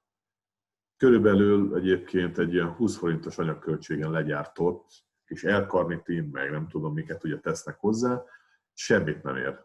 Azon kívül egyébként, hogy há kettő ó van benne, meg ugye valamennyi folyadék, meg esetleg néhány vitamin. Egy igazán, aki egy olyan sportoló, aki tényleg a csúcsra akar kerülni, nem engedheti meg magának, hogy ne izzatómiás italt igyon legalább edzés közben. Ez, ez ellenfeleknek adott óriási előny. Semmi más. Hát ugye izzadsággal megegyező összetételű, ozmotikus nyomással létre összetétellel rendelkezik. Nekünk az kell, ugye olyan, azért kell izotóniás ital, hogy az, ami kimegy, az egyik Azt ugye mi azonnal visszapótoljuk, pláne van benne egy szénhidrát, ami segít egyébként abban, hogy az edzés második felét is magasabb szinten tudjuk végezni. Ezt akartam kérdezni, hogy a hosszabb edzéseken támogatod-e a szénhidrát bevitelt, így az egyszerű szénhidrát formájában? Abszolút, csak ugye ott nagyon, nagyon fontos, hogy folyamatos legyen a bevitel, mert ugye az egyszerű szénhidrátnak ugye van egy nagyon nagy felfutása, tehát egy ilyen az inzulin szintet hirtelen megdobja, viszont ugye mivel gyorsan szívódik, ez nagyon gyorsan lezuhan. Na most ezt nem kívánom senkinek, azt az érzést, amikor én ezt megjártam egyszer, hogy ugye az egyszerű súlyem elő, hát olvassa ő is a szakkönyvet, és akkor látja azt, hogy a lapokat, ki a szénhidrát töltés, meg egyebek ilyenre szükség van. Na most ezt egy kicsit tovább fejlesztettem, olyan szempontból, hogy hát vettem húsz dekányi szőlőcukrot, és elkezdtem tömni verseny előtt, meg kell a szénhidrát. Megettem az egész zacskót, még a szakítás úgy, ahogy ment, lökésre, tehát mint hogyha negyven kilót rápakoltak volna mindenre, pluszba. Hát a rúd az nem húsz kilós volt, hanem szerintem ötven kilós vagy negyven kilós. Kegyetlen érzés, és majdnem kiestem a versenyt. Először kétszázötön kezdtem a lökést, hát semmi közöm nem volt hozzá, tehát tényleg, mint hogyha a max fölött húsz kilóval. És akkor másodikra elővettem az életösztön meg a délszláv véremet, és akkor azt, hogy harcosan kilöktem, de tényleg, hogyha egy légy rászáll, biztos, hogy van egy fejborult vele együtt. kettő tízre ugye a harmadik lökésemnek semmi. Na hát szóval, úgyhogy igen, tehát a szénhidrát töltés, vagy a szénhidrát bevitelt, azt támogatom, ez így van, csak ugye figyelni kell, hogy akkor egyenletes és folyamatos legyen. A szénhidrát töltésnél egyébként jobb az összetett, most hogyha kicsit belemegyünk ebbe a részbe, tehát ott nem jó ezzel mindig, tehát ezt, ezt, ezt a cukrot, úgymond ezt az egyszerű cukrot bevitelt, ezt kizárólag edzés közben és mondjuk verseny közben. Egyébként ez, ez, ez nem szereti egyébként a szervezet, ezt a nagyon-nagyon nagy ingadozást, általában ugye mindig kiegyensúlyozottságra törekszik, és mondjuk egy összetett szénhidrát, ami lassabban szívódik, de egyenletesen, az azért sokkal nagyon egyszerű, például a fogyasztásnál ugye már a végén minden súlyra megy, és akkor megvesz az ember egy csomag puffasztott, és ami tíz deka, kensz rá lekvárt, nagyon finom egyébként, összetett szénhidrát van benne, rost van benne, tehát a lehető legjobbat teszed egyébként, mert ugyanúgy a glikogén raktárat is töltöd, vagy töltődsz, ugye szénhidrát raktárakat is töltöd a, a versenyre, de ugyanakkor mégis a testsúlyt tudod szabályozni, mert megvan az érzés, hogy eszel, de ugyanakkor mégse eszel súlyosan, meg nagy mennyiségben. Úgyhogy vannak, vannak ilyen praktikák, hogy hogy lehet a kellemes, a hasznosság összehozni. Igen. Az jutott eszembe még közben, hogy uh, amikor azt mondod, hogy uh, vagy nekem azt tűnt föl az alapján, amit most az edzésekről mondtál, és most kicsit megint visszakanyarodnék ehhez, hogy, hogy amikor most magadról, illetve mondjuk a, a Nagy Péterről beszélsz, mint példa, akkor már mintha úgy érezném, hogy benne van egy kicsit a, a gondolkodás módban az, csak kimondatlanul, hogy nálatok már nem az alapizom tömeg növelésével tud az ember egy erősebb lökést vagy szakítást elérni, Hanem, hanem, hanem azzal, hogyha sportspecifikusan készülsz, és, és azokkal a kilencven százaléknál nagyobb súlyokkal gyakorolsz, és, és tényleg a kvázi a jelenlegi fizikai kvalitásokból próbálod kihozni a maximumot. Ezt jól látom nagyjából, hogy ez a gondolkodásmódnak... Ez, ez, ez egy nagyon értékes észrevétel, ez így van. És már pedig nekem, nekem hogy abban az időszakban én Petrekovics Mátétól és a csapatától rengeteget tanultam. Tehát gyakorlatilag olyan szinten kicentrifugázta az agyamat, és úgy összegerebézett benne egy csomó mindent, hogy, hogy elképesztő, tényleg egy világ kinyílt előttem. És ott volt az, hogy mutatta az adatot. Ő mérte tíz évvel korábban is a Nagy Pétert. Hát ugye majdnem minden, aki számít a magyar élsportban, mindenkiről mindent tud. Több mint kétszázezer vizsgálati mintája van pályafutása alatt. Uh, még a hetvenes években rakta össze az első magyar sportdiagnosztikai labort, ugye még a Honvédban. Fantasztikus tudással rendelkezik, és hihetetlen eszencia minden, minden szó, amit mond. Uh, és ő mondta azt. Amikor néha előjöttem neki egy ilyen, ilyen hülyeséggel, tudod, hogy akkor a, ilyen, ezt az edzéseket, meg ilyen mennyiség, azt mondja, hogy fogta fő, minek? Gyere, mutatok valamit. Fogta három laptopot előtte, megnyitotta, két kattintás kijött Nagy Péternek a A, ugye az antropometriai mérésben ugye a combnak comb, a vastagsága. Mennyit edzettetek ti rá az elmúlt időszakban izomkeresztmetszet növelésére? Hát ugye kiderült, hogy sokat. És azt mondják, másfél centit vastagodott tíz év alatt a combja. Igen. Miről a, szó, a szomorú valóság, nem? Vagy szomorú, nem tudom. Igen, végül is az. Tehát ugye magyarul nem keresztmetszet növelésre van szükség, hanem az izom összehúzódási képességének a növelésére, és gyorsaságának a növelésére. Magyarul Viszont... nekünk fehér rostokat kell ingerelni. Ugye például a súlyamos és súlyemelésről beszélek. De azt nagy terjedelmű munkával nem, hát a fehér rost azt nagyon hamar megadja magát.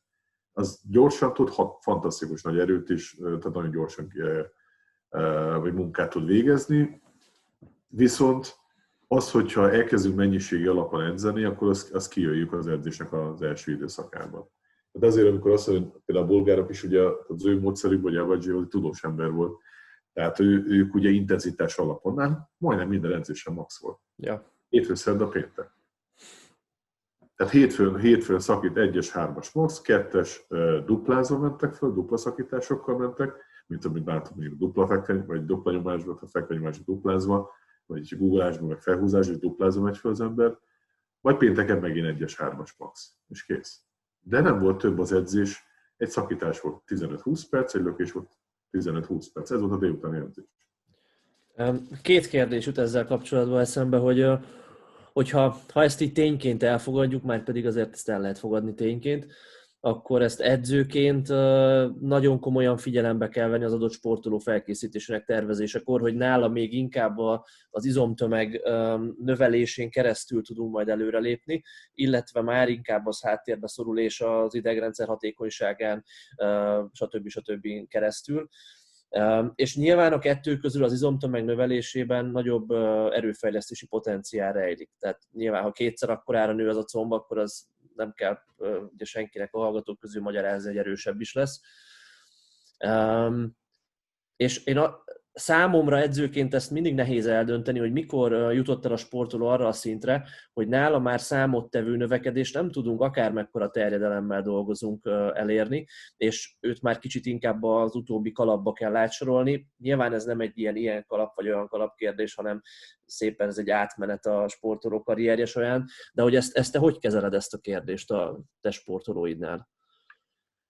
Antropometriai méréssel meg lehet mondani egy versenyzőnek a fejleszthetőségét. Magyarul, hogy a, a combcsontjára, illetve annak a kerületére mennyi izom pakolható.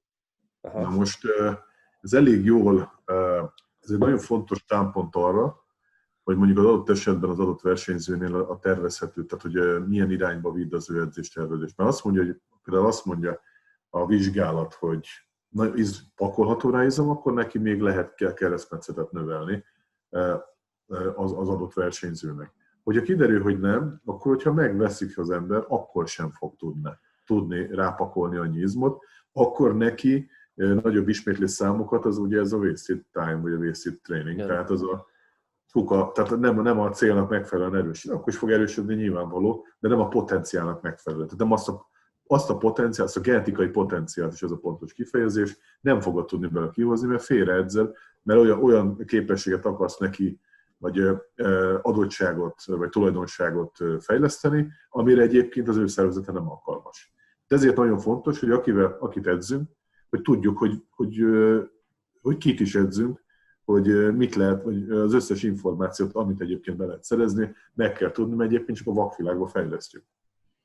Ugyanez ha... egyébként a utánpótlás korban is, ugye, hogy ott a hormonális életkorra kell tisztában lenni. Hát ha nem tudjuk azt, hogy, hogy van, mi a, az oké, hogy a naptár életkor mennyi, de mennyi a, mi a biológiai életkor. Hogyha nem tudjuk a biológiai életkorát, akkor hogy, hogy tudjuk az utánpótlás korú versenyzőt növelni? Na most akkor például, ugye ott is megvannak a, a, a teljesítményét növelni, vagy fejleszteni. De ugye megvannak a különböző szenzitív időszakok. Például ugye megvan a szívvérkeringési rendszer, ugye a keringési rendszer kialakításának, az állóképesség fejlesztésének az időszaka. El lehet kezdeni max erőt fejleszteni, de nem fog rá reagálni, mert a hormonása nem alkalmas rá. De ugye amikor beindul úgymond a hormonális boom, a növekedési csúcs, utáni szakasz például a, a fiúversenyzőknél, akkor ha abban az időszakban nem megyünk át a max erő fejlesztés irányába, az nem azt jelenti, hogy eddig állóképességet fejlesztünk, na most hónaptól már ez, hanem ennek van egy átmenete, hanem megjelenik már a max erőfejlesztés, és kezdjük az állóképességet csökkenteni, Ha ezt nem így csináljuk, akkor megint csak az van, hogy a genetikai potenciált nem fogjuk tudni kihozni a versenyzőnek, mert nem az aktuális állapotánként, az aktuális szenzibilitásának megfelelően fogjuk fejleszteni. Ez azt jelenti, hogy megint azt az időszakot, azt a fejlesztési időszakot kidobjuk a kukába. Na most, amikor egy felnőtt versenyzővel találkozunk, mert mondjuk valaki azt mondja, hogy hú, én imádom az erőemelést, és én erőem akarok lenni, nyilvánvaló ott ugye a beidegződéssel is kell foglalkozni, ott is ugye el kell kezdeni azt, hogy azokat a, bár ugye a technikai kivitelezést nem azt mondom, hogy egyszerű, de egyszerűbb a helyzet ugye egy felemelés, egy, egy gólásnál, egy, egy fekvennyomásnál, egy felhúzásnál, de bizony ott is ugye azokat jól kell struktúrálni ugye az, az izomzatát a, a leendő versenyzőnek, ahhoz, hogy ő azt stabilan és biztonságosan tudja végrehajtani a gyakorlatokat, hiszen ugye az sem mindegy, hogy hogyha nagyon elmegyünk ugye a láberő irányába, és a felsőtest lemarad, akkor annak is ugye lehet egy kedvezőtlen statikai hatása, ugye például egy elemelésnél, vagy például a guggolásnál, lehet, hogy a lába nagyon erős, a dereka nem, akkor viszont ugye előbb-utóbb ebből lehet olyan probléma, ugye, ugye mint a láncnál is, hogy mindig a leggyengébb láncszem fog elszakadni, de addig terhelhető valami, amit a leggyengébb szakasz, a leggyengébb szakasz még tud menedzselni. Igen. Megint mindig, amikor beszélsz, olyan rengeteg kérdést eszembe. Most a legutóbbi, ami eszembe jutott, az az, hogy hogyha tök jó, hogy rátértél azokra, akik igazából, akik erőemelnek, mert sajnos erőemelésből ugye manapság, és remélem, hogy ez változni fog a jövőben, azért utánpótlásról nem nagyon beszélhetünk. Tehát a legtöbben a sportban nem is tizennyolc-húsz évesen, hanem huszonöt-harminc évesen kerülnek be, és ők inkább nyilván hobbi erőemelők lesznek a nagy részük, de hogy ők is szeretnének fejlődni, haladni előre, a hallgatóink nagy része ilyen, és náluk is azért, ahogy, ahogy egyre több éve már komolyabban, vagy komolyan edz egy póveres, elér előbb-utóbb egy olyan pontra, ahol már az izomnövekedési potenciáját, ha nem is kimaxolta, de nagyon közel áll hozzá. És nyilván nem áll rendelkezésére feltétlenül uh, uh, antropometriai mérés és hasonló szakemberek, de te úgy érzésből mit mondanál az ilyen sportolónak, mert tényleg ez nagyon sokszor előkerül, hogy, hogy mi, mikor jön el, hány év alatti nagyságrendileg az, persze egyéni, de hogy mégis nagyságrendileg, amikor már az ember úgy nagyjából kimaxolta izomtömegben azt, amit tud, és onnantól már nem feltétlen arra kell a fókuszt fordítani, mert te is ismered azt a jelenséget, hogy mondjuk valaki még tíz év edzés után elhiszi, hogy nem tudom, fel tud pakolni tíz kiló izmot fél év alatt, és elkezd egy bődületes tömegelésbe, és csak az lesz a vége, hogy behízik, és jön rá fél kiló, vagy egy, egy kiló izom, holott nyilván jót akart, csak ugye ezt nem ismerte fel, hogy, hogy ezzel kapcsolatban mit gondolsz? Hát én azt mondom egyébként, hogy itt nagyon fontos az tényleg, hogy, hogy magát a felkészülés egyszerű logikai alapra kell helyezni. Ugye van egy csomó módszer, amit lehet például olvasni, hogy hogyan lehet felkészíteni egy adott versenyzőt, és hát az a baj, hogy a konditermekben, amiket én is jártam, de egyébként meg szoktam mai napig is néha csak így a levegőváltozás kedvéért elmenni konditerembe edzeni. És egyébként nagyon megoszlik a reakció, ugye mivel én mondjuk az új hús a teremben nekem, és mondjuk nem ismernek. Persze egyébként mondjuk Pécsen a, a, a komolyabb testépítőkben, akik így az erősportban vannak, mindenki ismer. De hát ugye vannak ott ugye ilyen, ilyen biceps huszárok, tudod, ami láb nélkül, yeah, yeah.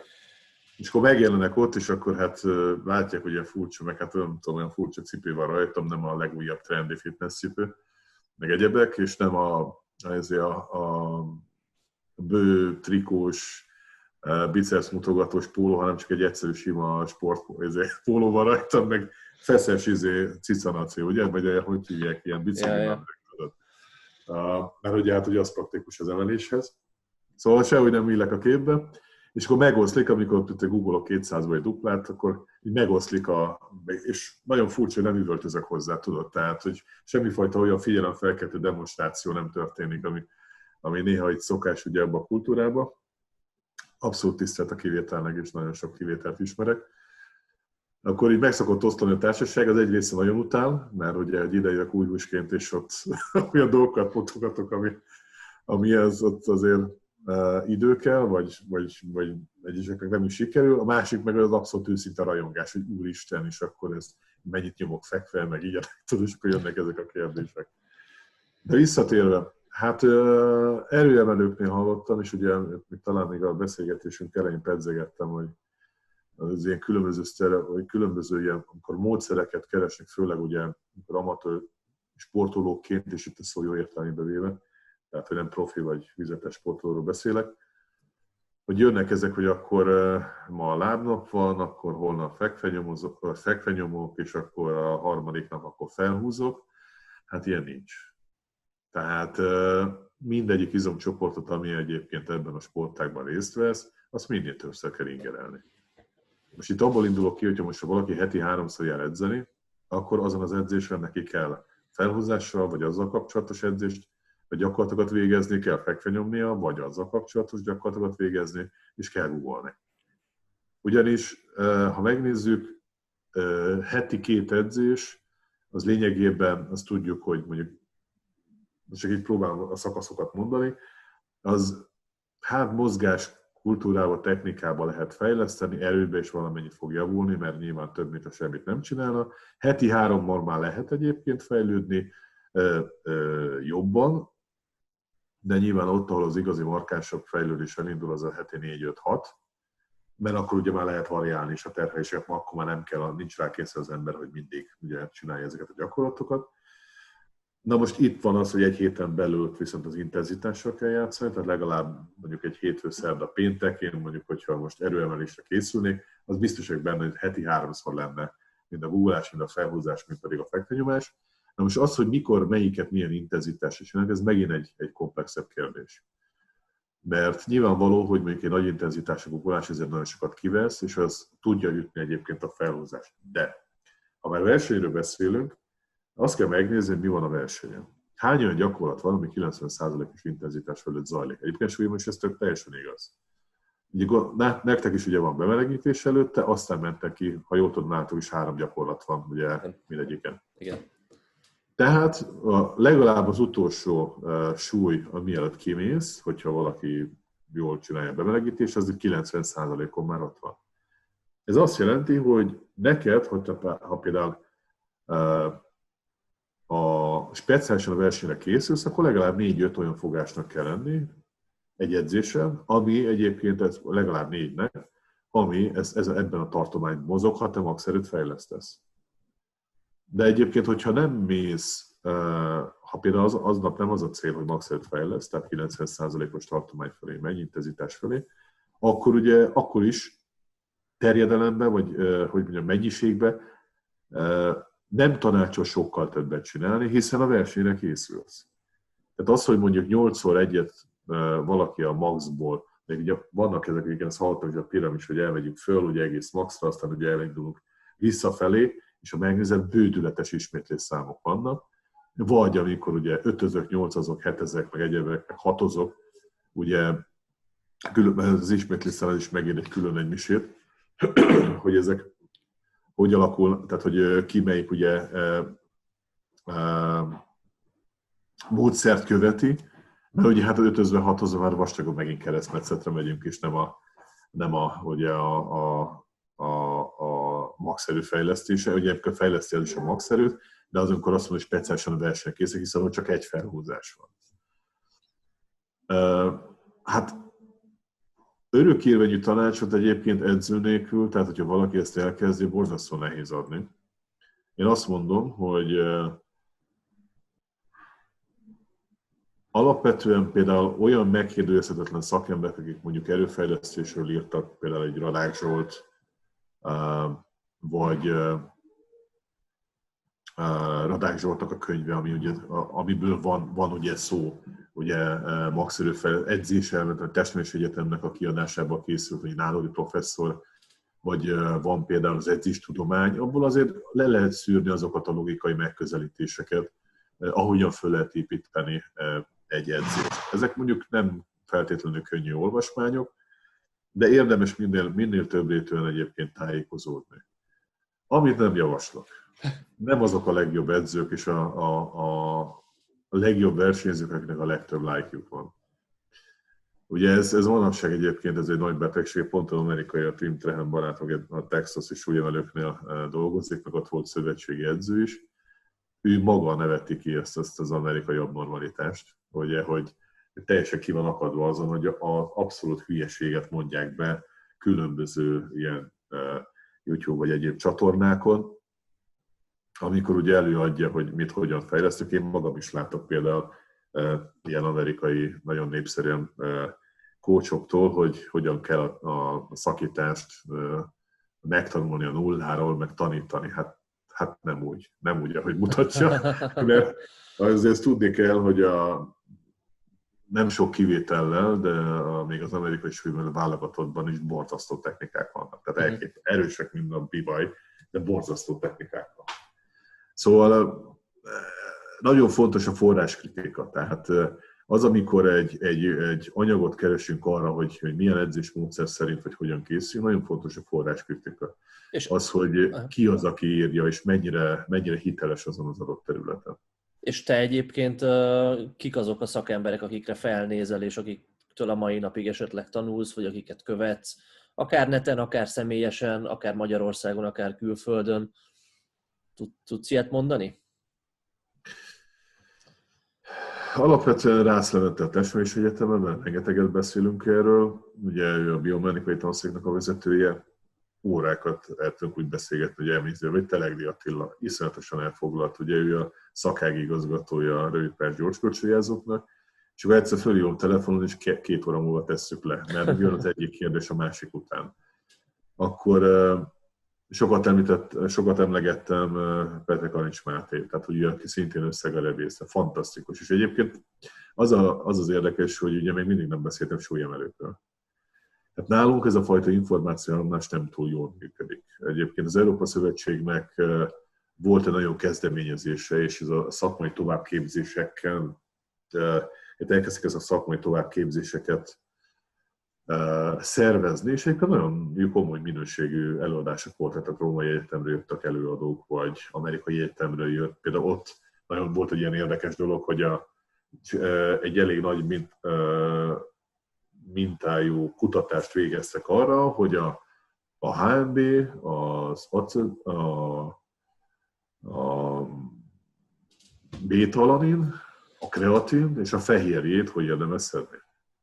És akkor erre csináltak egy kutatást. És mondtam egy példát, hogy például a fehérje, ugye ezzel kapcsolatban is van óriási téveszme, és egyébként nagyon veszélyes és mágyilkos megközelítések, a minél több annál jobb címmel, de közben nem, hanem vannak egyszerűen olyan, tehát hogy egy igazán nagy intenzitású edzésen, alapvetően ökölszabályként két gramm per testfő kilogramm tiszta fehérje, mínusz a táplálkozás, és csak a maradék a táplálékkiegészítő.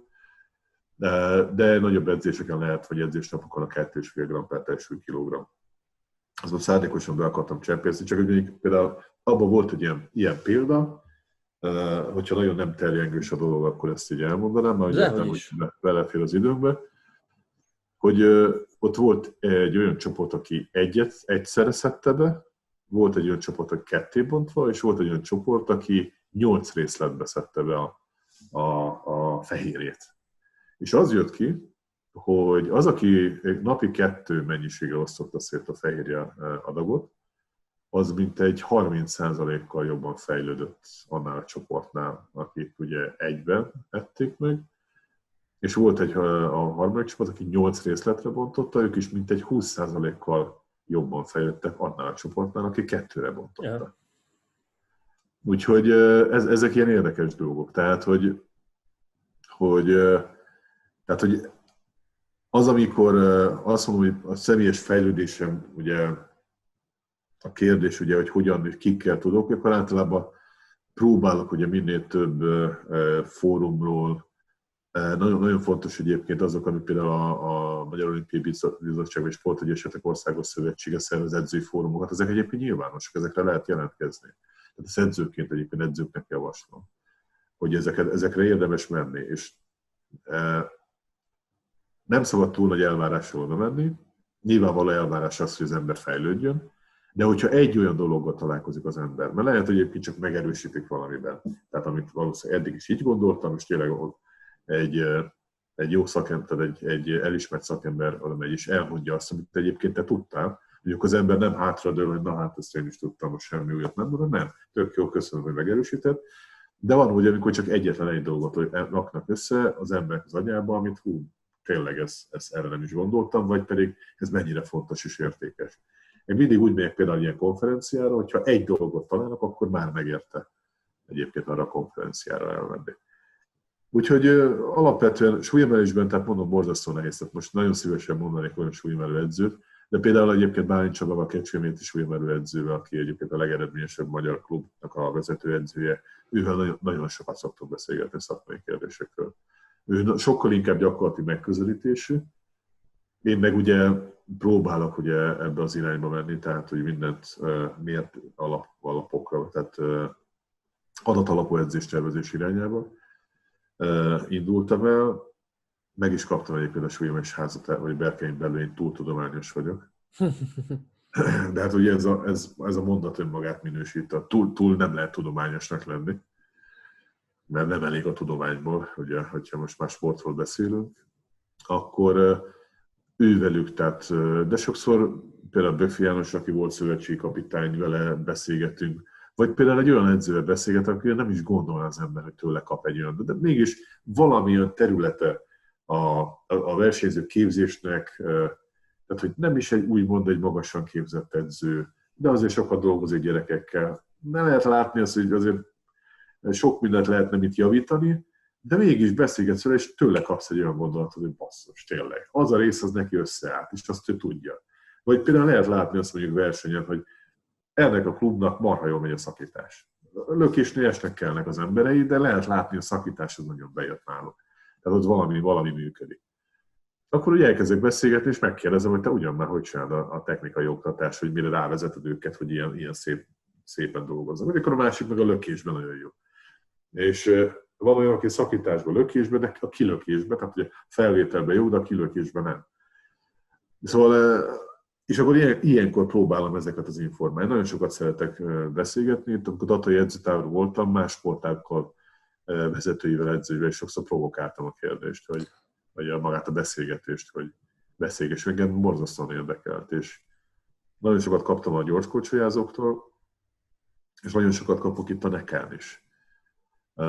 Tehát azt kell mondjam, hogy itt a Kézilabda Akadémia az egészen fantasztikus, tehát hogy minden körülményet adott ahhoz, hogy egy, egy, egy szakmai vezető, vagy egy, egy, egy szakember fejleszthesse magát, és ugye annyi területről jöttünk egyébként ide, hogy itt tényleg egy szakmai dolgokról leülni, beszélgetni, az, az maga egyébként egy ilyen, egy ilyen egy feltöltődés, tehát egy borzasztó, borzasztó jó dolog az, amikor tényleg leülünk is úgy egy három óra, hogy két edzés között, hogy már azt nézem, hogy hú, hát tíz perc múlva kezdődik a következő edzés, oda kell élni. És fantasztikus az, hogy mindent azonnal tudunk mérni, így ez egy módszertani központ is, tehát ezeket majd például egyébként a súlyemelés adaptációjáról meg fogunk ilyen módszertani anyagokat készíteni, hogy hogyan lehet például végezni egyebek, tehát ezek Ezek azért lesznek. Vagy például olyat is tervezünk, hogy magát a...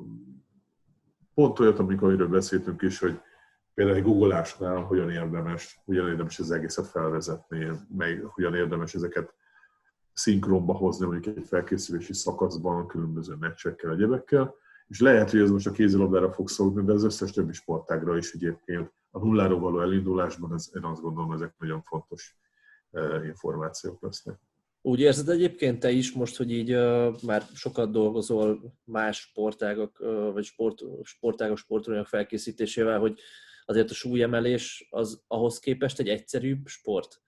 Vagy egy súlyemelő felkészítése az szerinted egyszerűbb, mint egy kézilabdázó felkészítése? Hogy látod ezt? Most nem pejoratíven mondva egyszerűbb. Tudom, nem, nem is úgy, nem, tudom, hogy nem így, nem így gondoltad.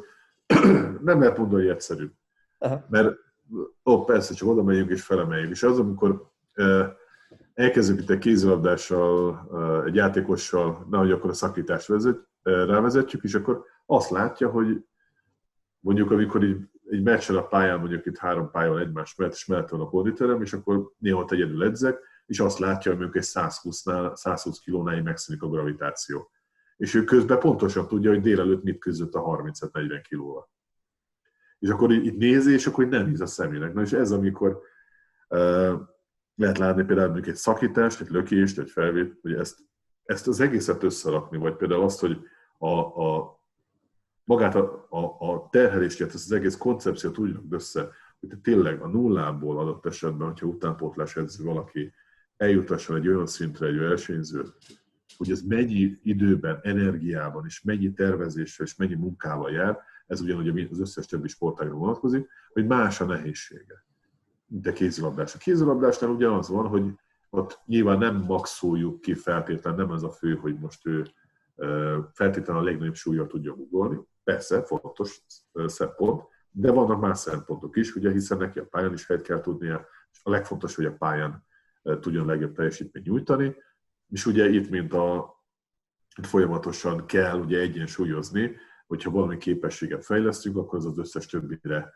hogy van hatással. Ez egyébként minden más, mint a súlyemelésben is, hogyha nagyon fejleszik a szakítást, akkor lehet, hogy lökést, ből veszünk abba a képzésből egy kicsit el az időt, ebbe kell nagyon jól a szinkron, hogy az egyensúlyt megtalálni. Ez a súlyemelésnek ugye az a nehézsége, hogy ott már a kezdő gyakorlat, mert erről ti is tudtok beszélni, már a maximális teljesítmény kilencvenöt százalékán kezdődik. kilencvennégy százalék, az már egy biztonsági kezdőfogásnak számít. És azért ezt így kimondva, az egy borzasztó nagy történet. Az, hogy, hogy maximális ter, terhelés alatt kell tudnod megcsinálni a, a tűpontos mozgást, mert abban a pillanatban, hogyha valahol valami egyensúlytalanság van, abban a pillanatban abban rossz gyakorlat lesz. Tehát ez, ez nem fog működni.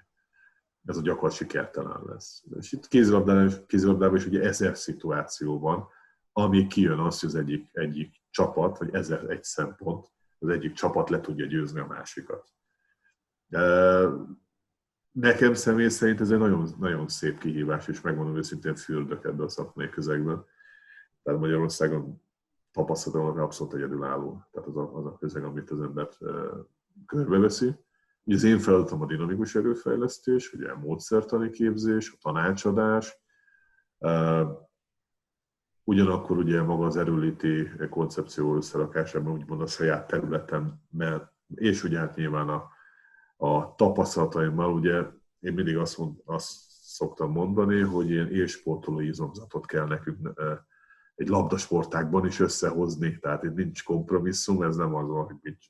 Ugye nagyon többször hallottam egyébként máshol, hogy hát ugye, hogy hát a, itt a technikára, meg ugye a taktikai, meg egyéb képzésre van szükség, ugye ezt látjuk is egyébként nagyon sok csapatnál, hogy itt azért nagyon komoly hiátusok vannak erőléti képzésben. Ami ugye itt feltett szándékok az, például a Nekánál, és egyébként azt látom, hogy hozzátéve, és egy kicsit korrigálva is, amit az előbb mondtam, hogy egyre több csapat, egyre több labdasportág ismeri azt föl, hogy igenis, hogy például a súlyemelésben a dinamikus erőfejlesztésre szükség van. De baromira el vagyunk maradva a fejlettebb országoktól, ebből, ebben nem. Hát, Mert én, én hallok olyan pletykákat, bocs, én hallok olyan, nem tudom, pletykákat, vagy szóbeszédet, ilyen té ef es tájról, meg ilyesmi, hogy például kézilabdázóknál külföldön, más elitbajnokságokban az alap, hogy valaki egy férfi kézilabdázó kétszázzal gugol, és hogy itthon ez azért nem annyira jellemző. Itt nem az, hogy nem jellemző, hanem borzasztó ritka. Itt a Nekán többen is tudnak kétszázzal és fölötte gugolni. Bocsánat, csak voltak is technikai van. Tehát itt többen is tudnak kétszáz fölött, nyilván ez nem a teljes gugolást jelenti. Persze. De, de például pont a dán kézilabdában hallottam ott, hogy U tizennyolc, U tizennyolcas vállalatodban bejön a játékos, csinálnak egy, egy ilyen teszt sorozatot, egyik a gugolás. Ha nem tudsz száznyolcvannal gugolni, akkor semmi gond, mondják, nincs harag meg egyebek, tehát, és a játékos is abban van nevelve, hogy, hogy arra van nevelve, hogy tudomásul veszi, hogy nem tudja azt a teljesítményt nyújtani, gondolom, ami ahhoz, a, ahhoz kell, hogy ők azon a sebességen tudjanak a pályán mozogni a válogatottba, elküldik haza, jön a másik játékos. száznyolcvan kiló az a limit. Az alatt nem lehet tizennyolc tizennyolcban válogatott. Kemény.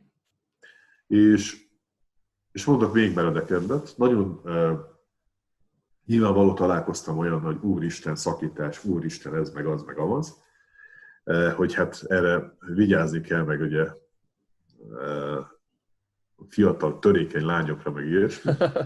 És amikor azt mondom, hogy mondjuk súlyemelésből ötvenhárom kilóban jön nyolcvankettő-nyolcvanhárom a lökés országos csúcs, akkor azt mondom, hogy azért elég tág határok között fejleszthető még egy fiatal szervezet is.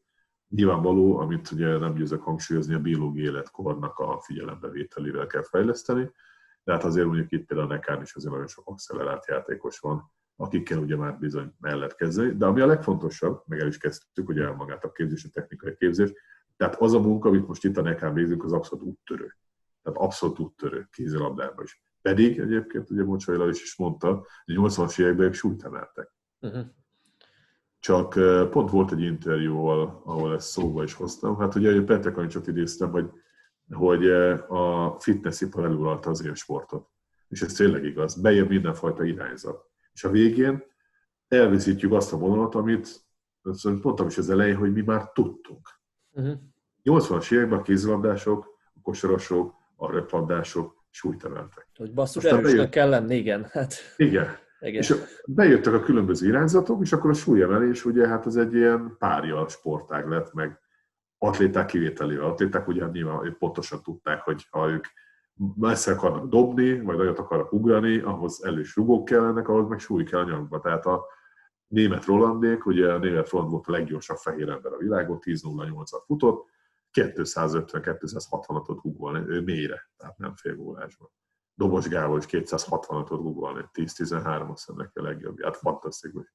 De hát ahhoz, erre szintén az öreget, a Mátét vagy a Pantekoncsot tudom uh, idézni, azt mondja, és ilyen nagyon nagy mondásai voltak, hogy hát a fizikát nem lehet megerőszakolni. Éreztem, hogyha mi gyorsulni akarunk, ahhoz erő kell, tehát máshogy ezt nem fogjuk tudni, ezt összehozni. És ugye ami a, le, tehát a, ami a legmeredeket fog hangzani, a norvég kézilabdában nyolc kötőjel tíz éves kor között tanítják a súlyemelő technikát. nyolc-tíz éves kor között. Ez azt jelenti, hogy mire hormonálisan abban szakaszban lép, hogy ő már fejleszthető válik, tehát mondjuk állóképesség, erőállóképesség irányába mehet, addigra nem nulláról kezdje el megtanulni a technikát, hanem ő már tudja.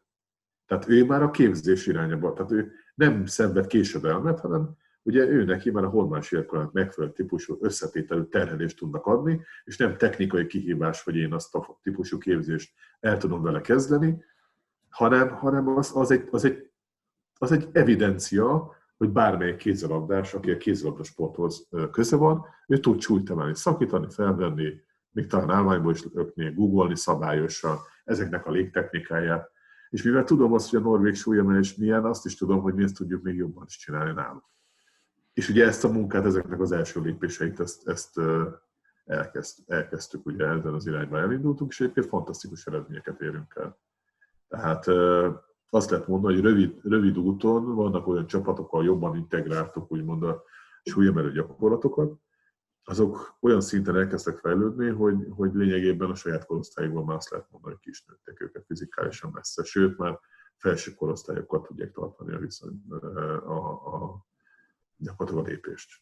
És gondolom azért is lesz fontos majd, hogy, hogy ezeket az eredményeket tényleg láthatóvá tegyétek, vagy azok a szakemberek, akik veled együtt még ezen dolgoznak, hogy láthatóvá tegyék, mert azért én azt érzékelem, hogy a döntéshozó pozíciókban azért még nagyon sok sportágban olyan, olyanok vannak, akik ezt így ellenzik, és nehéz átvinni a hasonló törekvéseket, ami a fizikális fejlesztést illeti.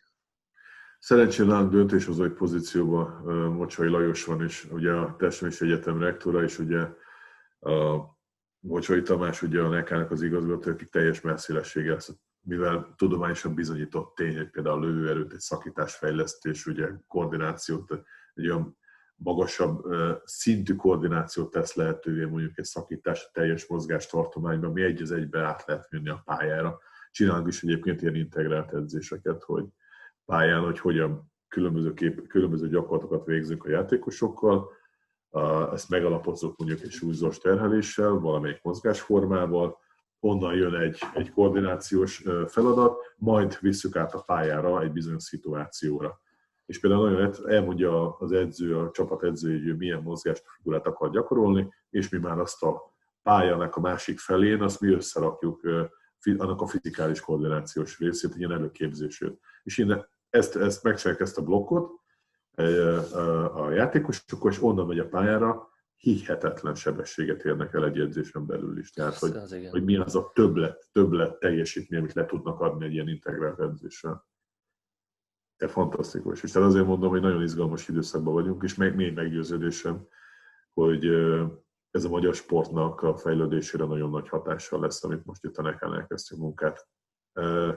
Benne vagyok ugye huszonhét éve, huszonnyolc éve a sportban, de azt kell mondjam, és nem véletlenül áradozok annyira erre a dologról, mert pontosan tudom, hogy a magyar sportban, a magyar valóságban az a lehetőség, ami, ami most itt rendelkezésre áll, az ilyennel megközelítően nem találkoztam.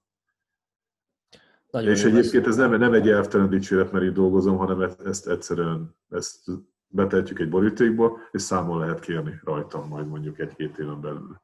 Már rövidebben, csak hogy tegyünk bele egy kis biztonsági határidőt, egy-két éven belül számon lehet kérni, hogy én most mit mondtam, hogy tényleg ezek a játékosok milyen fejlődést fognak elérni. Főleg a legfiatalabbaknál, ahol most elkezdtük már az elejétől kezdve. Idősebbeknél is radikálisan látszik a javulás, de a legfiatalabbnak abban már a technikai képzés is, már ugye érdemi erőállóképességi edzést tudunk velük végezni. Egyszerűen csoda, tehát például egy szakítás, ez egy gyógyszer, mert van olyan srác idejött, tényleg szinte nagyon komoly hiányosságai voltak mozgáskoordinációban, négy hónap alatt rá se lehet ismerni, tehát rá se lehet ismerni, milyen mozgáskultúrával rendelkezik. Rendszeres szakítás, rendszeres felvétel, és természetesen ugye a, a gyógytornászatunk is van kineziológusok, tehát az itteni gépületnek ez egy közös csapatmunkája, és ugye az vezetőedzőjének, akik szintén ugye nagyon sok koordinációs feladatot végeznek a játékosokkal, de ebben, ebben az újfajta megközelítésben látszik az, hogy fantasztikusak volnak a játékosok. És egyébként most, hogy említetted a gyógytornászokat, sokan komoly előkészítő jellegű munkát végeznek ilyen gyógytornászok által, vagy, vagy hogy is mondjam, tehát olyan, olyan, olyan hajlékonysági problémákkal, mobilitási problémákkal sokan rendelkeznek, amik meggátolják azt, hogy mondjuk egy szakítást gyakoroljanak, vagy ebben a korosztályban azért, amikor a fiatalabbakról beszélünk, még ez nem olyan jellemző. Alapvetően egyébként, ha megnézzük,